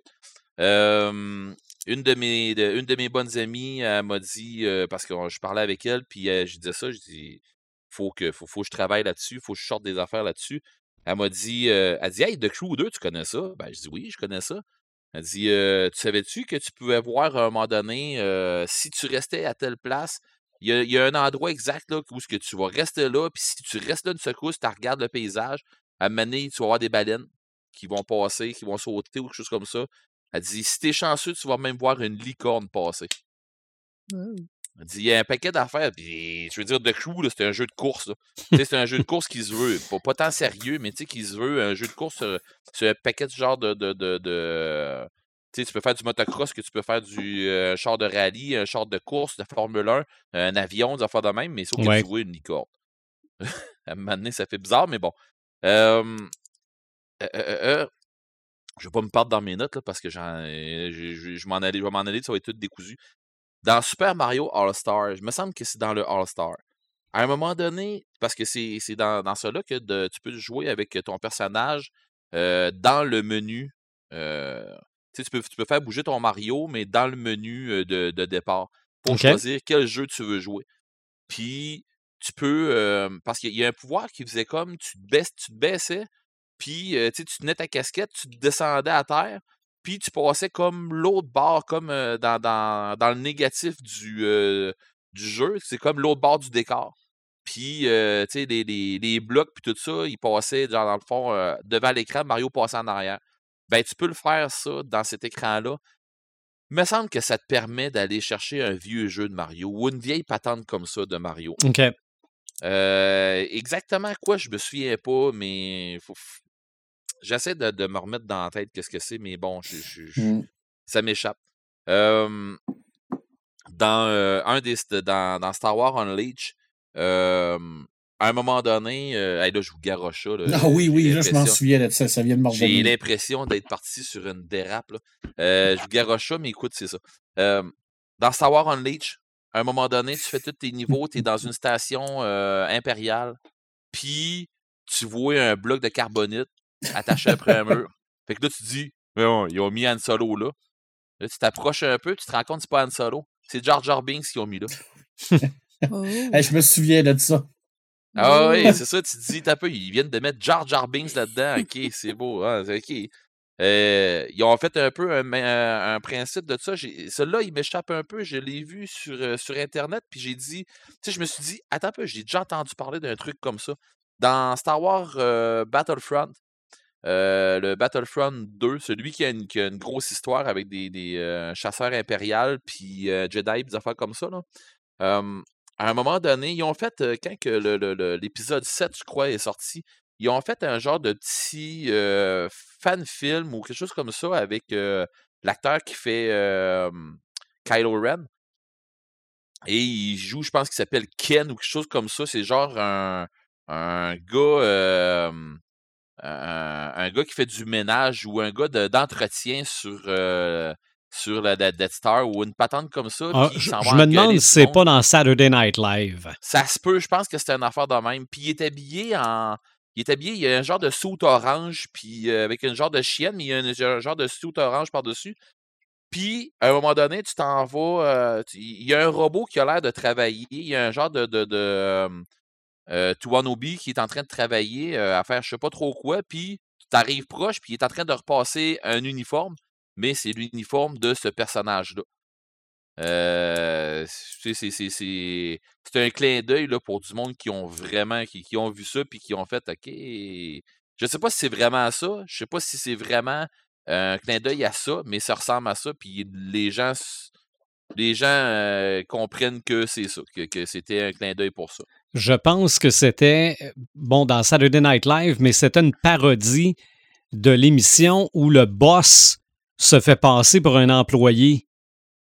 Fait que Ah, là, ils ça ont, ils ont pris le boss de, de l'Empire, qui était Kylo Ren, puis ils l'ont envoyé à la place des employés. là. Donc, il fait le, Ah, il fait le peut. ménage. Ça se peut, ouais, c'est ça, parce qu'il arrive avec l'épée, il dit Ouais, c'est l'épée de Kylo Ren, qu'est-ce que tu fais là? Puis euh, il commence à. En tout cas. Mais bon, euh, fait que c'est ça, puis c'est cet uniforme-là que euh, le robot il est en train de, de, de repasser. Euh, ensuite de ça, on va rester dans Star Wars. Euh, dans Star Wars, parce que je vais, je vais vous garder les, les, les, les, les plus drôles. là. Dans Star Wars, euh, il y a euh, Star Wars de Fallen, de, de Fallen Order. C'est un des derniers qui vient de sortir. Euh, t'arrives à une porte à un moment donné, tu suis quelqu'un, t'arrives à une porte, la porte, la ferme est barrée. Euh, si tu frappes 66 fois sur la porte, vous allez entendre. Vous, a- oh, ouais, tu vois venir là. hein. Vous allez entendre euh, Darth Sidious qui va dire Execute Order 66. Bon, OK. Comment tu fais pour trouver ça? Ben, c'est ça que le monde. Tu sais, c'est ce que le monde s'entend à dire. Comment t'as fait pour trouver ça? C'est à peu près comme qui a pensé à ça, là? Ouais, mais ben écoute, euh, ça, la, la, référence de l'ordre 66, il y en a partout. Hein. J'en ai déjà fait des références dans ce style-là, moi, dans, dans mes games, puis les joueurs ont fait OK, c'est là, là que ça arrive. Là, j'ai fait une game à un moment donné que c'était à peu près dans le même temps. Les joueurs, je ne les ai jamais mis de temps, c'est où est-ce qu'on était rendu jusqu'à temps qu'à un moment donné, les joueurs, euh, il y en a qui pognent ça aux nouvelles, tout ça. L'ordre 66 a été établi, tout ça. Ils ont fait quoi, l'ordre? Comment ça, l'ordre 66? Et les gars euh, allumés, là. À un moment donné, il y en a un qui a fait Oh! Il y en a un qui est un, un Jedi dans le tapon, il a fait à taper. C'est quoi qui se passe? Je comprends rien, mais là, euh, les Jedi, ils sont en train d'y passer toute la gang. Fait qu'ils ont fait Ah, ok, c'est beau, je viens de comprendre. Mais bon. Ton tour s'en vient, mon petit homme. Euh, mais bon, fait que, tu sais, je suis d'accord avec vous autres. Comment est-ce que le monde font pour le trouver? Il y en a un pire que ça. il y en a un, ça, c'est ma mention, euh, ma mention à moi, puis parce que je me souviens que j'ai joué à ce jeu-là. Demandez-moi pas de quoi il a l'air maintenant, ce jeu-là. Je m'en souviens pas assez, mais je me souviens clairement du Easter egg, par exemple. C'était dans le jeu de Summoner. Tu pesais, je ne me trompe pas, sur Start pendant un certain nombre de temps. Pendant que le jeu, tu fallait que tu t'en ailles dans un genre de, de, sous-menu ou quelque chose comme ça. Tu pesais sur Start. Tu faisais un truc, en tout cas, qui, faisait que le jeu faisait comme bugger. Mais finalement, c'est pas ça qui buguait. Il y a une genre de cinématique qui startait. Puis les personnages, les monstres que tu avais pendant le, pendant le jeu, ils sont assis à une table de donjon puis sont en train de jouer à Donjons et Dragons. Mais ils sont cons comme des tartes, là. Ça n'a pas de sens. Puis il y en a un qui fouille dans le frigidaire puis qui passe son temps à demander Je peux-tu me prendre un Mountain Dew? Peux-tu me prendre un Mountain Dew Puis là, ah oui, tu peux t'en prendre un. Je peux-tu m'en prendre un? Puis là, ça s'arrête pas, mais tu sais, c'est des conneries, des conneries tout le long, mais c'est comme genre un genre de petit mini-film, un genre de petit euh, mini-scénario qu'ils ont fait pour ça. Rien comme. Ça n'a aucun rapport avec le jeu, sauf que quand tu as joué le jeu, tu fais OK, ils ont vraiment été, ils ont vraiment été là. Fait que, tu sais, j'ai trouvé ça, ça le fun. J'ai essayé de la retrouver. J'ai l'ai retrouvé sur Internet, euh, sur euh, YouTube, cette, affaire-là, en écrivant Can I have a Mountain? Fait que ça s'appelle The Summoner. C'est con, là, mais tu sais, ça donne une signification quand tu joues au jeu. Mais puis ce jeu-là, ça, date un peu. Celui que j'ai trouvé le plus, le plus élevé et le plus. celui que j'ai déjà vu, parce que ça fait longtemps que j'ai joué à ce jeu-là. c'est dans Brother in Arm. c'est Hell's Highway.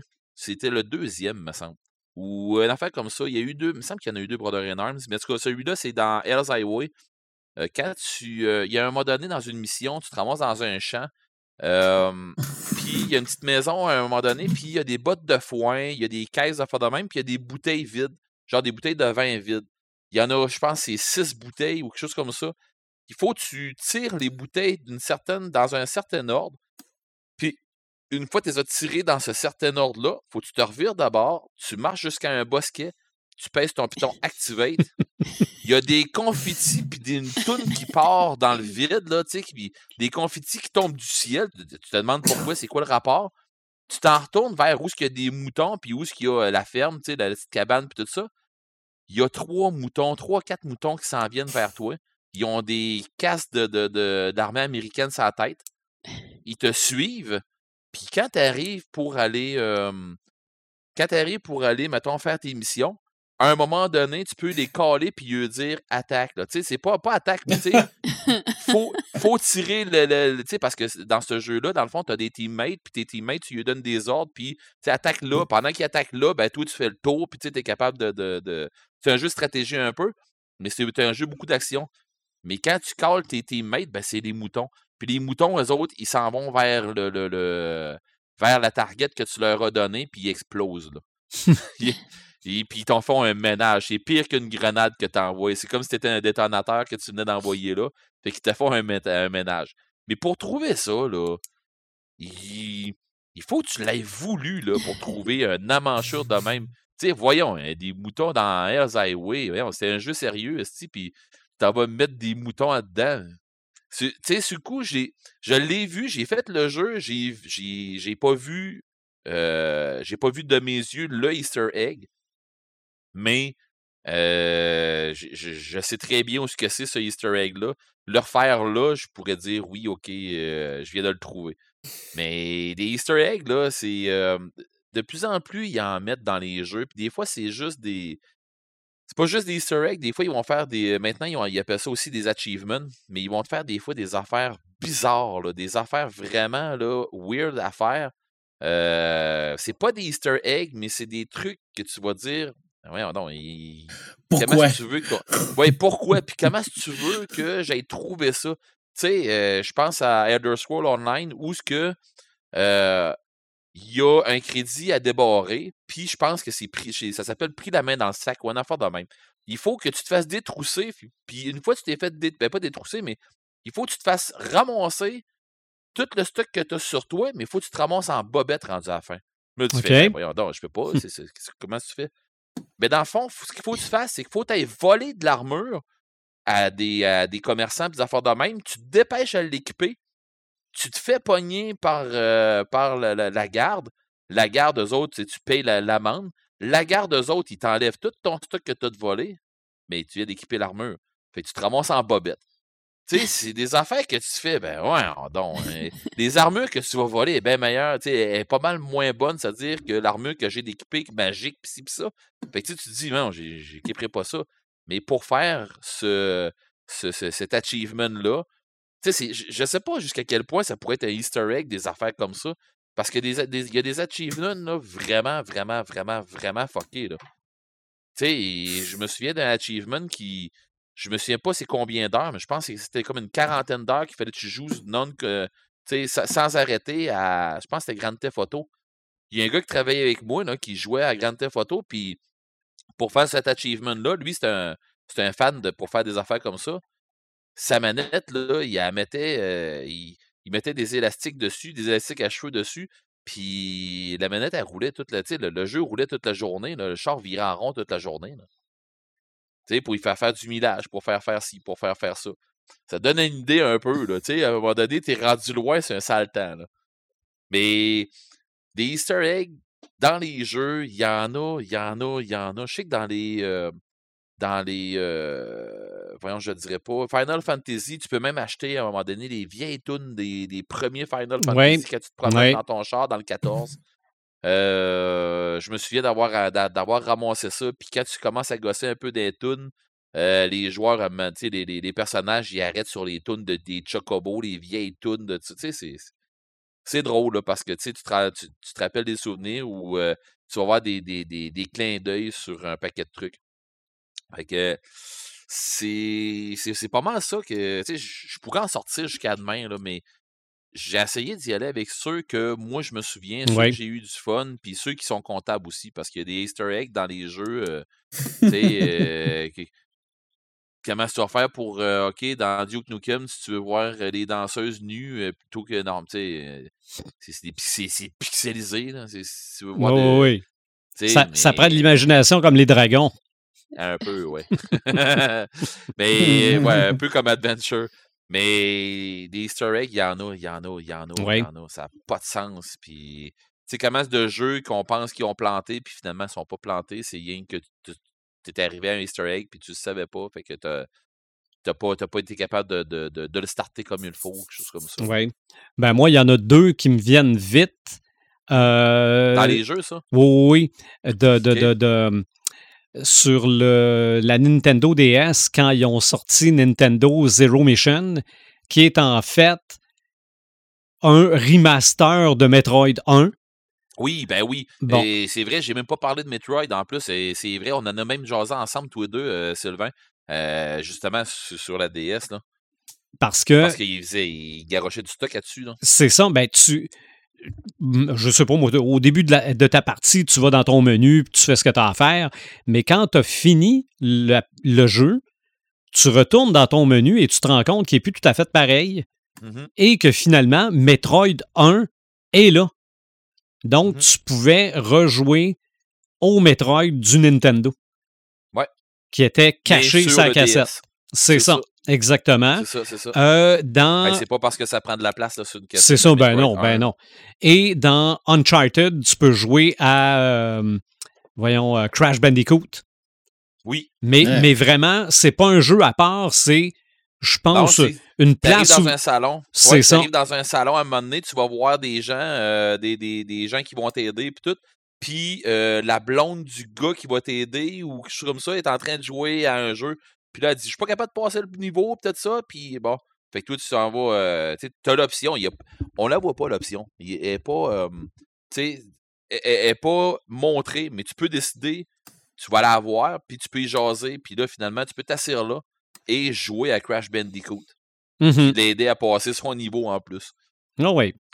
Donc, des, euh, Ouais. des, des- des choses comme ça qui sont pas nécessaires, mais qui sont le fun, qui rajoutent quelque Ouais. chose, qui, te ouais. permettent de, de, de, de- de sortir du jeu puis de, de faire de quoi de complètement fou, genre te faire mettre en bobette. Là.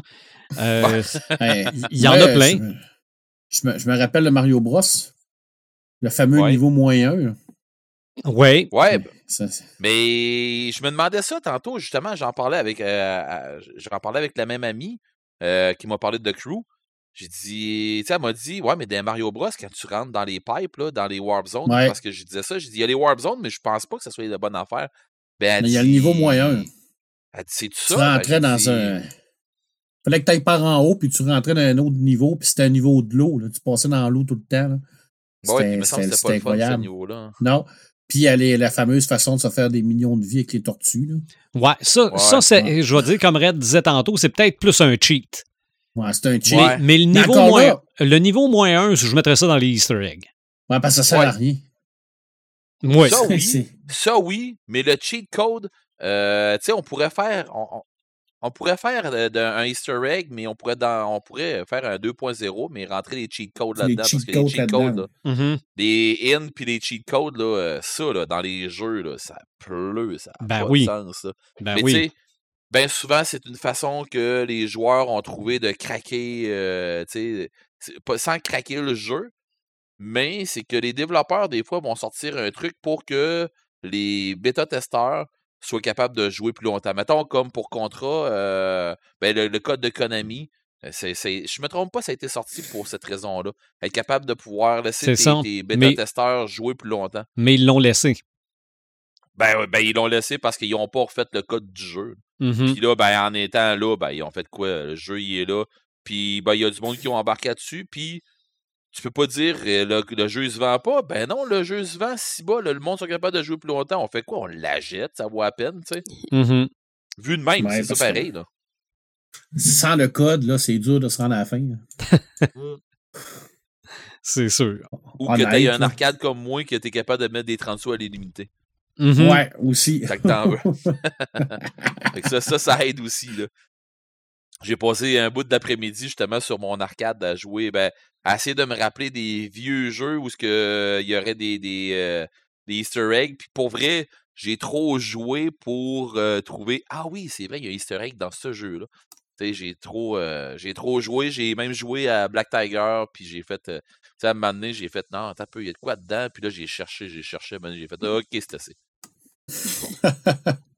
Avons-nous encore une fois réussi à démontrer que notre sujet du jour est un immense iceberg? Je pense que oui, parce que Correct, oui, oui. c'est maintenant que on a identifié ce que c'est un Easter egg avec des exemples, là les gens vont se mettre à dire ah oui puis il y a lui, ah oui c'est vrai là, Oui, hein? puis puis on va peut-être même commencer à regarder nos films, nos émissions, lire nos livres en se demandant s'il y en a. Fait que là, là, on n'a pas fini, c'est rendu. ça, on, on vient, on vient de tout transformer en Où est Charlie finalement. là. On va. oui.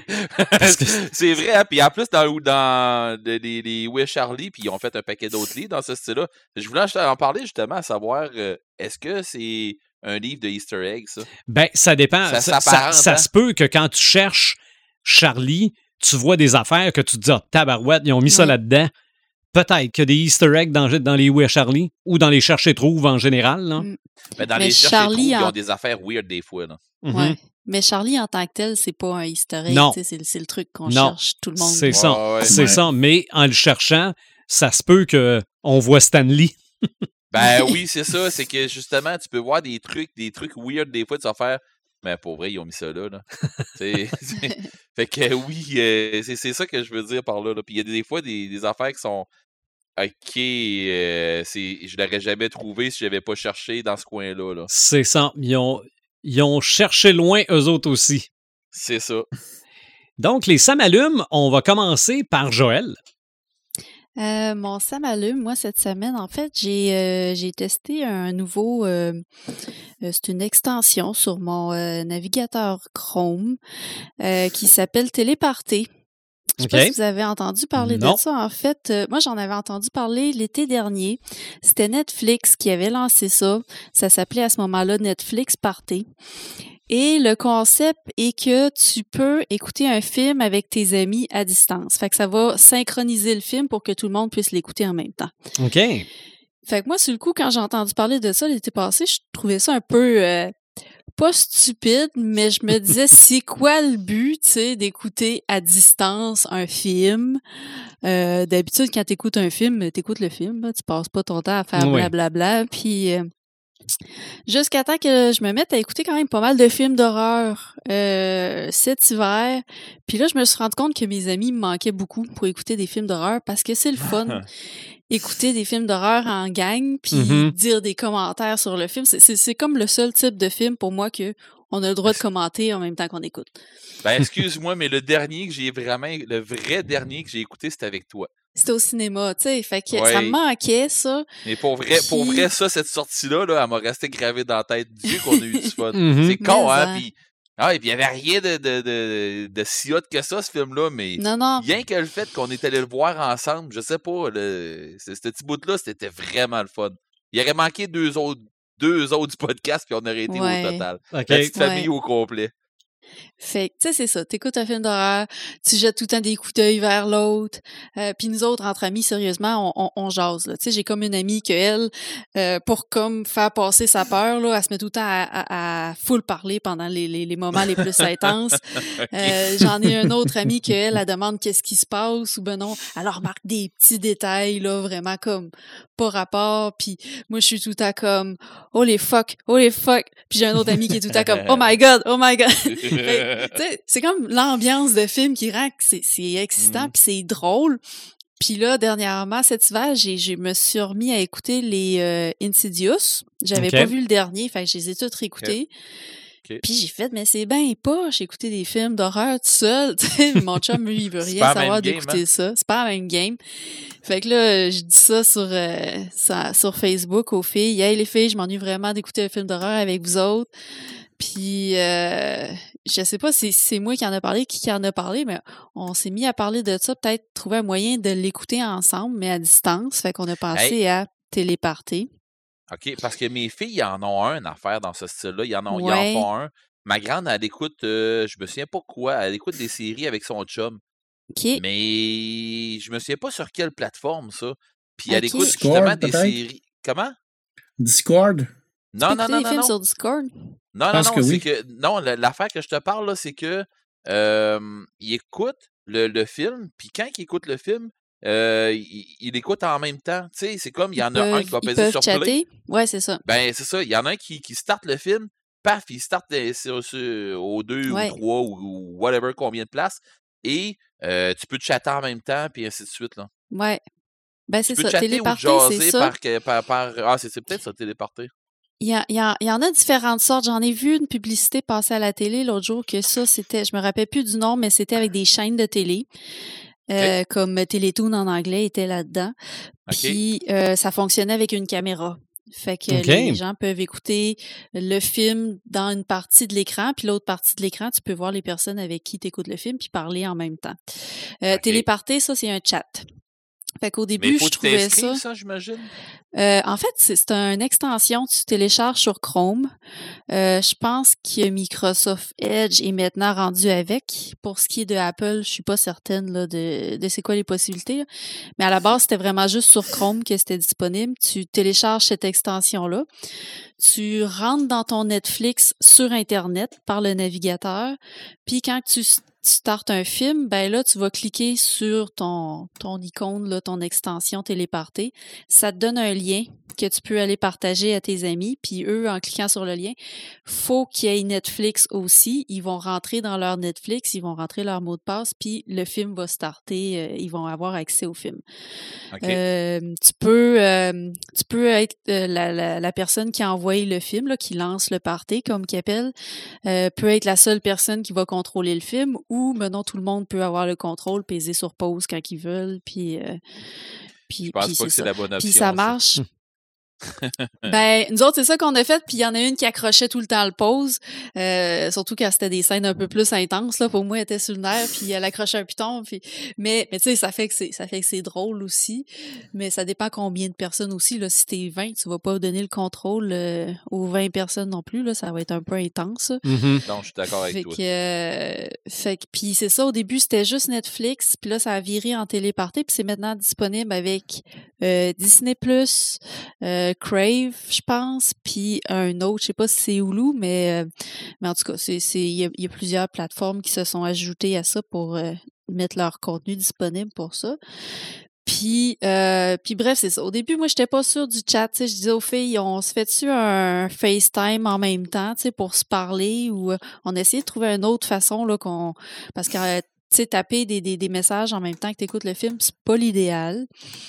Puis euh, finalement, moi, comment je me suis arrangée, c'est que j'ai plugué mon ordi dans la télé. Puis j'avais mon clavier euh, sans fil. Fait que j'étais assise sur le divan avec mon clavier sans fil. Puis je pouvais. J'allumais la lumière pour écrire, j'écrivais, je refermais la lumière parce que c'était très important que la lumière reste fermée. Puis c'était Ben pareil écoutes comme. des films d'horreur, oui, je suis d'accord avec toi. Tu Ben oui. Ah non, ça changeait toute l'ambiance, là, même si la lumière était pas forte. Là. Mais ce qui est con, là, c'est qu'à la fin, on a eu exactement le même feeling que si on était tous ensemble. Même si on se parlait pas de vive voix, euh, je veux dire, on était pareil comme quand on est d'habitude. Moi, j'étais tout le temps fuck, fuck, fuck.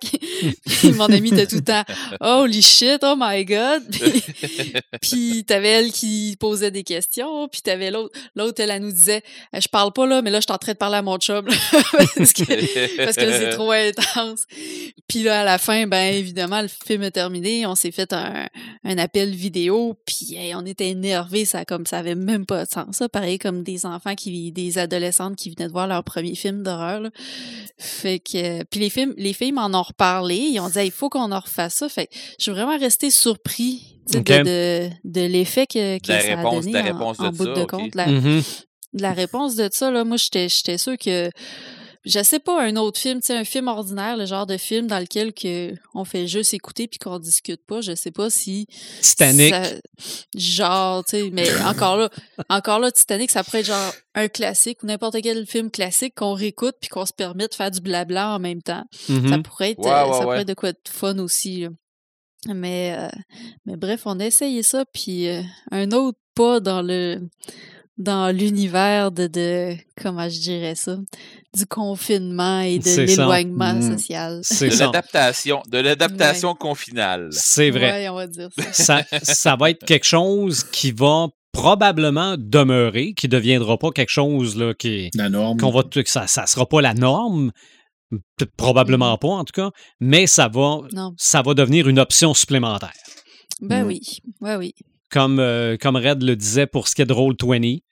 Euh, quand, Ouais, quand- ben, nous autres, nous autres, pour vrai, Roll20, c'était, c'est, c'est, euh, je te dirais, euh, pas une étape, mais c'est, c'est comme un, une plateforme qui va, une béquille, je vais dire de même, une béquille qui va nous rester pareil parce que euh, on a des joueurs, nous autres, qui viennent de Québec. euh, tu sais, normalement, j'ai un gars, moi, qui à chaque lundi, qui descendait de Québec, euh, qui venait gamer avec nous autres à tous les lundis soirs, imaginez-vous donc. Mais ce gars-là, là, qui vient de Québec, là, bien souvent, là, on, le- on le perdait quand il faisait pas beau, des affaires comme ça. Mais Roll20, là, il va, il va devenir une béquille pour nous autres. Exactement. Puis toi, Joël, quand les filles vont revenir chez vous pour écouter des films, ben, il y en a peut-être une qui pourra pas. Mais elle Ben va oui, pouvoir de cette façon-là. C'est ça, puis tu sais, on est tous éloignés, puis c'est tout le temps difficile d'être toute la gang Mm. ensemble. Fait que des, Mhm. des, des solutions comme ça, là, ça, ça va nous réunir dans le futur plus souvent qu'avant pandémie. Là. C'est vrai. Fait que c'est quand même intéressant pour ça. Mhm. Mais maudit que j'ai hâte, pareil, qu'on s'aille tout assis ensemble dans une cave avec, euh, avec les lumières fermées puis qu'on chuchote en écoutant le film. Là. Honnêtement, là, j'ai hâte à ça. C'est tout un feeling, en effet. On a-tu parlé tant que ça quand on a écouté notre film d'horreur ensemble?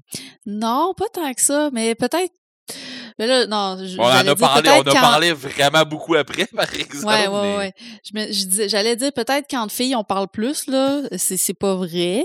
Non, non, non, non, non. C'est pas vrai, parce que travailler avec une gang de gars, je le sais que ça parle beaucoup des gars.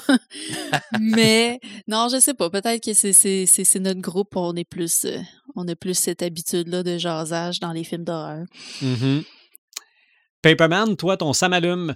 Ouais. Moi, je te confirme que les gars, ça parle autant parce que je me souviens qu'on est allé voir un film Red puis Martin Beaulieu ensemble. Ah oui, hein? qu'on est resté quasiment une heure sous la neige dehors. On est Ben tombé oui. de On a là, on avait tout le rhume.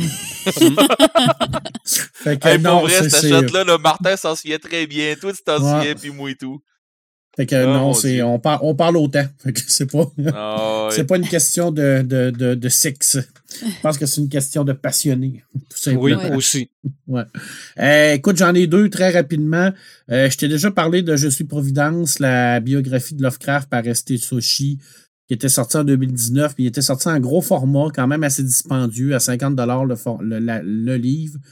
Euh, mois d'avril, 1er avril, version de poche qui sort pour le tome 1 à 28 seulement.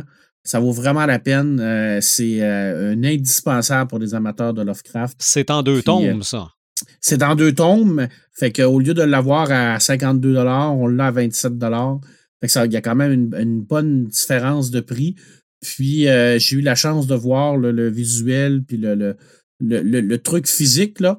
C'est vraiment un beau, beau, beau produit. Euh, très, très beau livre, honnête. Là.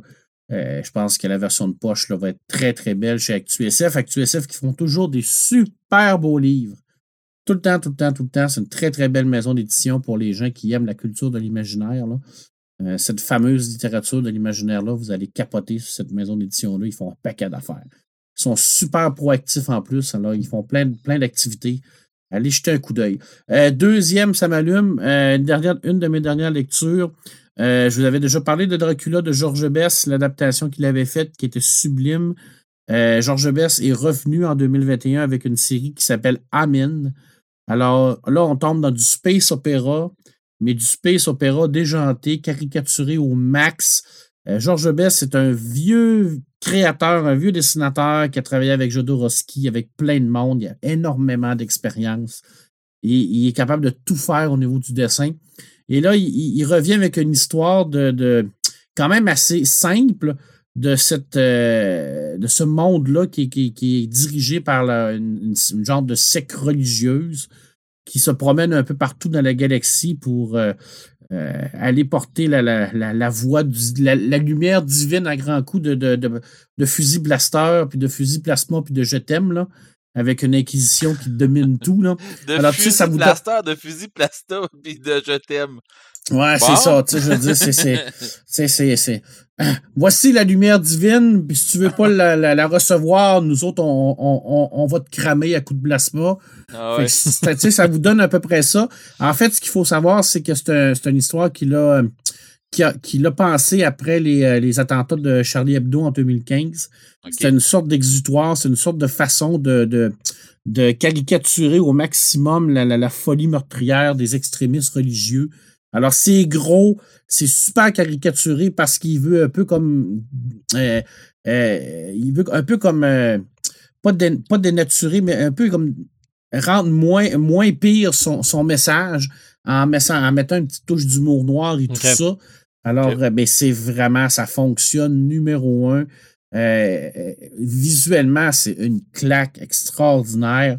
Puis en même temps, il y a un paquet eggs dedans parce qu'il s'amuse à mettre des personnages comme Tani Trevo, par exemple, qui est le chef des mercenaires. Et d'ailleurs, les mercenaires là-dedans, qui sont un peu comme les, les, les de, de la religion, sont tous des gros tatans franco-sanguin, euh, complètement stupide, qui tire sur tout ce qui bouge pour absolument rien. Euh, c'est quoi, c'est épouvantable. Tu lis ça, puis tu te dis, mais mon Dieu, plus ça change, plus c'est pareil. Hein, parce que c'est une histoire qui est universelle, dans le fond, hein, cette, histoire de, Mm-hmm. d'extrémistes-là. Euh, c'est super bien, c'est super bien fait. C'est chez Comics Bureau, 62 pages. Euh, scénario, c'est dessin Georges Bess, les magnifiques couleurs de Josie de Rosa. Ça vaut vraiment, mais vraiment la peine de lire ça. Ça va sortir euh, probablement au mois d'avril ici au Québec. Euh, le tome 2 devrait suivre au mois de juin environ. Alors, c'est une, une, série en deux tomes. Puis, il faut vraiment s'éclater. Il ne faut pas penser à autre chose que l'éclat total. Mais en même temps, le sujet est extrêmement grave dans cette BD-là. Mais il le fait, il, il fait, il, il met tellement accessible que à un moment donné, on oublie cette gravité-là pour, pour dire OK, il, il caricature à l'extrême puis il s'amuse, le monsieur. Mm -hmm. Puis oui, euh, c'est vraiment. Euh, c'est quoi, il n'y a pas personne de, de, de sympathique dans cette BD-là. Il n'y a pas un personnage de fun que tu t'attaches puis que tu te dis Ah, lui, je l'aime. Ah, lui, non. Non, c'est tous des tatas de A à Z. les inquisiteurs, c'est des tatas. Euh, les, les, les, les, chefs religieux, c'est des tatas. Les mercenaires, c'est des tatas. C'est tous des crétins finis de A à Z. Alors oui, il, il, il s'en donne à cœur joie. OK? OK. Alors, c'est assez évident que pour lui, c'est une façon de, de lâcher la pression là, puis de dire là, que toute cette gang-là, c'est des, des, des tatas. Puis je suis un peu d'accord avec lui. Oui. Moi. C'était euh, ça mon samalume moi, je, je, oh, je, je, radote, OK, je le sais. Euh, ça fait euh, quelques podcasts que je le dis, puis c'est la dernière fois que je le dis parce qu'en plus, on en a parlé au début du podcast. La conférence que tu as faite, Paperman, ah, garde. Merci.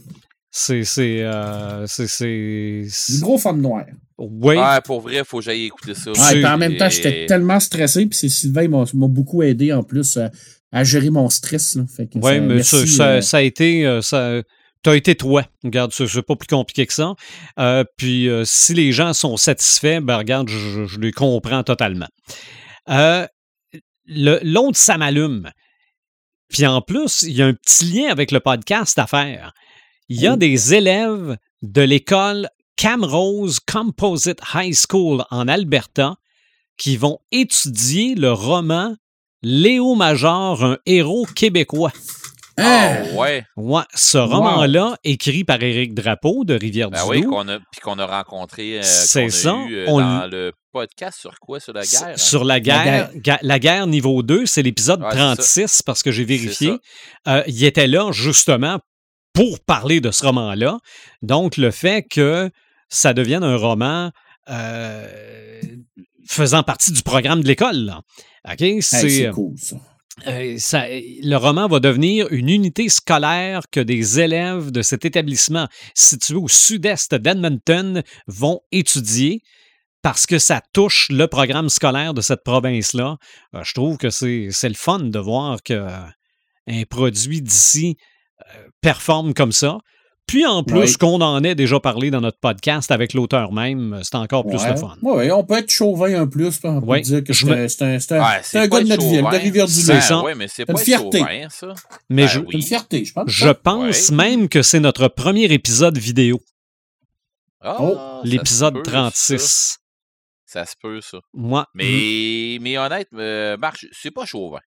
Je pense non. pas. Euh, faut, faut se donner ce qu'on a, puis on a des super invités. Je veux dire, on est gâtés, là. T'sais, ah oui, oui. Les, les gens qu'on a avec nous autres, euh, ils sont choisis euh, d'un bord puis de l'autre pour les, des raisons X et ces raisons-là, ils, ils, les remplissent. Je veux dire, il y a des critères qui font que, OK, cette, cette, cette personne-là, on l'a choisi pour un tel sujet.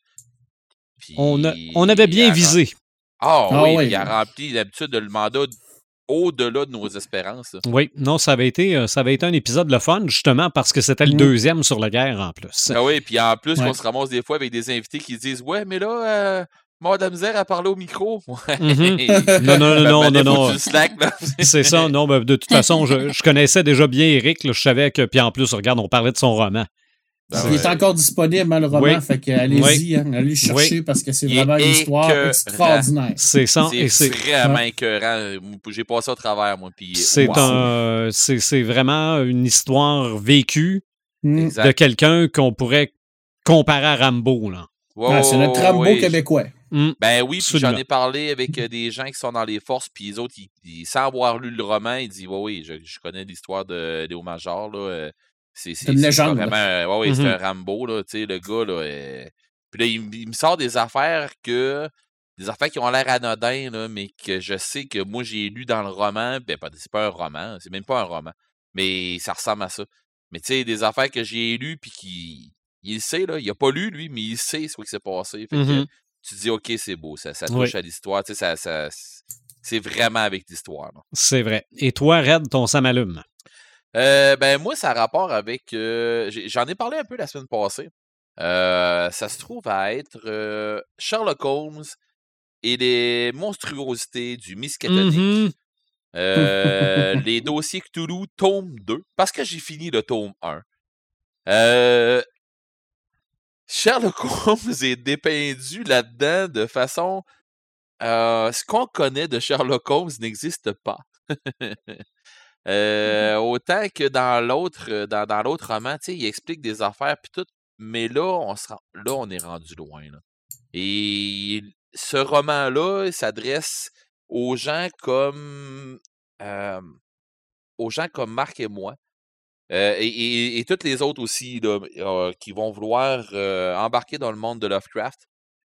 Mais les gens comme Marc et moi, on va faire Wow, OK, on est rendu là. Pour vrai, là, il parle de c'est du fan créature-là. service? Oh mon Dieu, ça n'a pas de maudit bon sens. Sérieusement, là, ça n'a pas de sens. Euh, où est-ce qu'on est rendu, là? euh, tu sais, il s'est ramassé dans. Non, il faut, faut rire. Mon Dieu, j'ai manqué briser des affaires. Ouais, j'ai manqué. Ouais, non, j'ai manqué faire une niaiserie. Euh, mais bon. Pour vrai, là, je sais pas jusqu'à quel grand ancien qui va se rendre. Mais, mais Sherlock Holmes, c'était, c'était le fléau des anciens. On va pouvoir dire ça comme ça. OK? Euh, sérieux, là-dedans, tu te rends compte que Sherlock Holmes et Watson, c'est pas des c'est pas des cultistes, mais ils sont capables de parler rien. Ou comme ils disent là-dedans, airlien, mais c'est la même affaire. Là. Mhm. Dans le fond, c'est le, langage de, ce monde-là, des anciens. Fait que, euh, ils sont capables de parler ça euh, presque couramment. Puis il y a plein d'autres affaires qui arrivent. Là. Sherlock Holmes qui fait de la magie, mais qui fait, ben, qui fait de la magie, qui fait de l'alchimie puis des trucs comme ça. Tu fais tabarouette, ok, on est rendu dans le fan service. Là. Fait que euh, oui, euh, la série 1800 en BD avec Sherlock Holmes, tout ça, euh, c'est à voir. Vraiment, c'est un must, mais ça, c'est pas de la série 1800. C'est des romans qui ont été adaptés en français.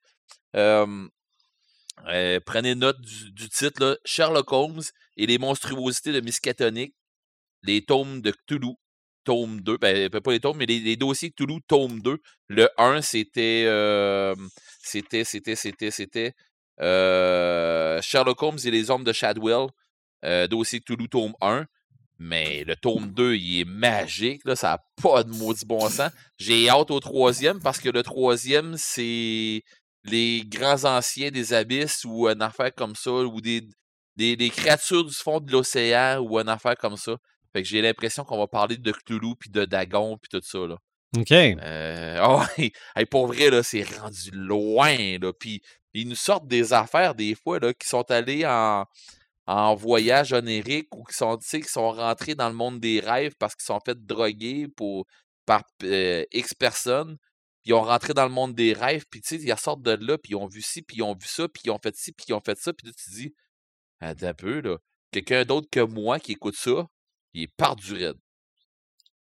Mais c'est du gros fan service. Pour les gens qui tripent sur Lovecraft, c'est du gros fan service. Fait que moi, ma job, ben, fait, on a parlé de Lovecraft, on a parlé de Maxime Chatham Oui, oui, oui. dans cet épisode et, et on a parlé de Tolkien. Qu'est-ce que vous Voilà. plus? Ouais. C'est réglé. C'est réglé. le tour du chapeau, messieurs, mesdames.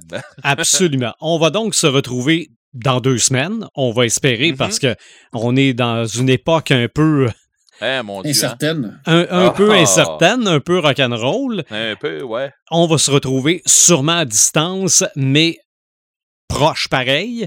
Et euh, est-ce qu'on sait de quel sujet on va parler? Euh, Hmm. Non, Ben, pas la banque de sujets près de moi. Ouais. Mais c'est sûr qu'on va se retrouver bientôt. Soyez patients pour ce qui est du euh, dévoilement du prochain sujet. Continuez Bientôt? nous, oui, continuez de nous suivre sur notre page Facebook. Et Sur, de nous écouter. Euh, oui, oui, oui. Euh, de nous écouter sur les différentes euh, plateformes de streaming. Et Mhm. euh, espérons à un moment donné qu'on va recommencer à faire des vidéos sur YouTube. Ça, ça va être quand Yes. on va être euh, tout le monde Ouais, ensemble dans le c'est- studio. Oui, c'est demandé, c'est ça, c'est il y a beaucoup de monde qui va en parler. C'est ça, Mhm. oui, Mais en absolument. attendant, en attendant, continuez à nous écouter. C'est ça. On se retrouve aussi à l'épisode 118. Donc, les patients, euh, vous êtes encore là? Hein? C'est un, c'est un Easter egg. Notre prochain sujet sera? Ben, vas-y. Vas-y, on le Ah, sait. non, non, Marc- autres, euh, ils- Marc, ils- vas-y. Ils nous craignent tous. On dit dessus la salle de cinéma? On dit la salle de cinéma.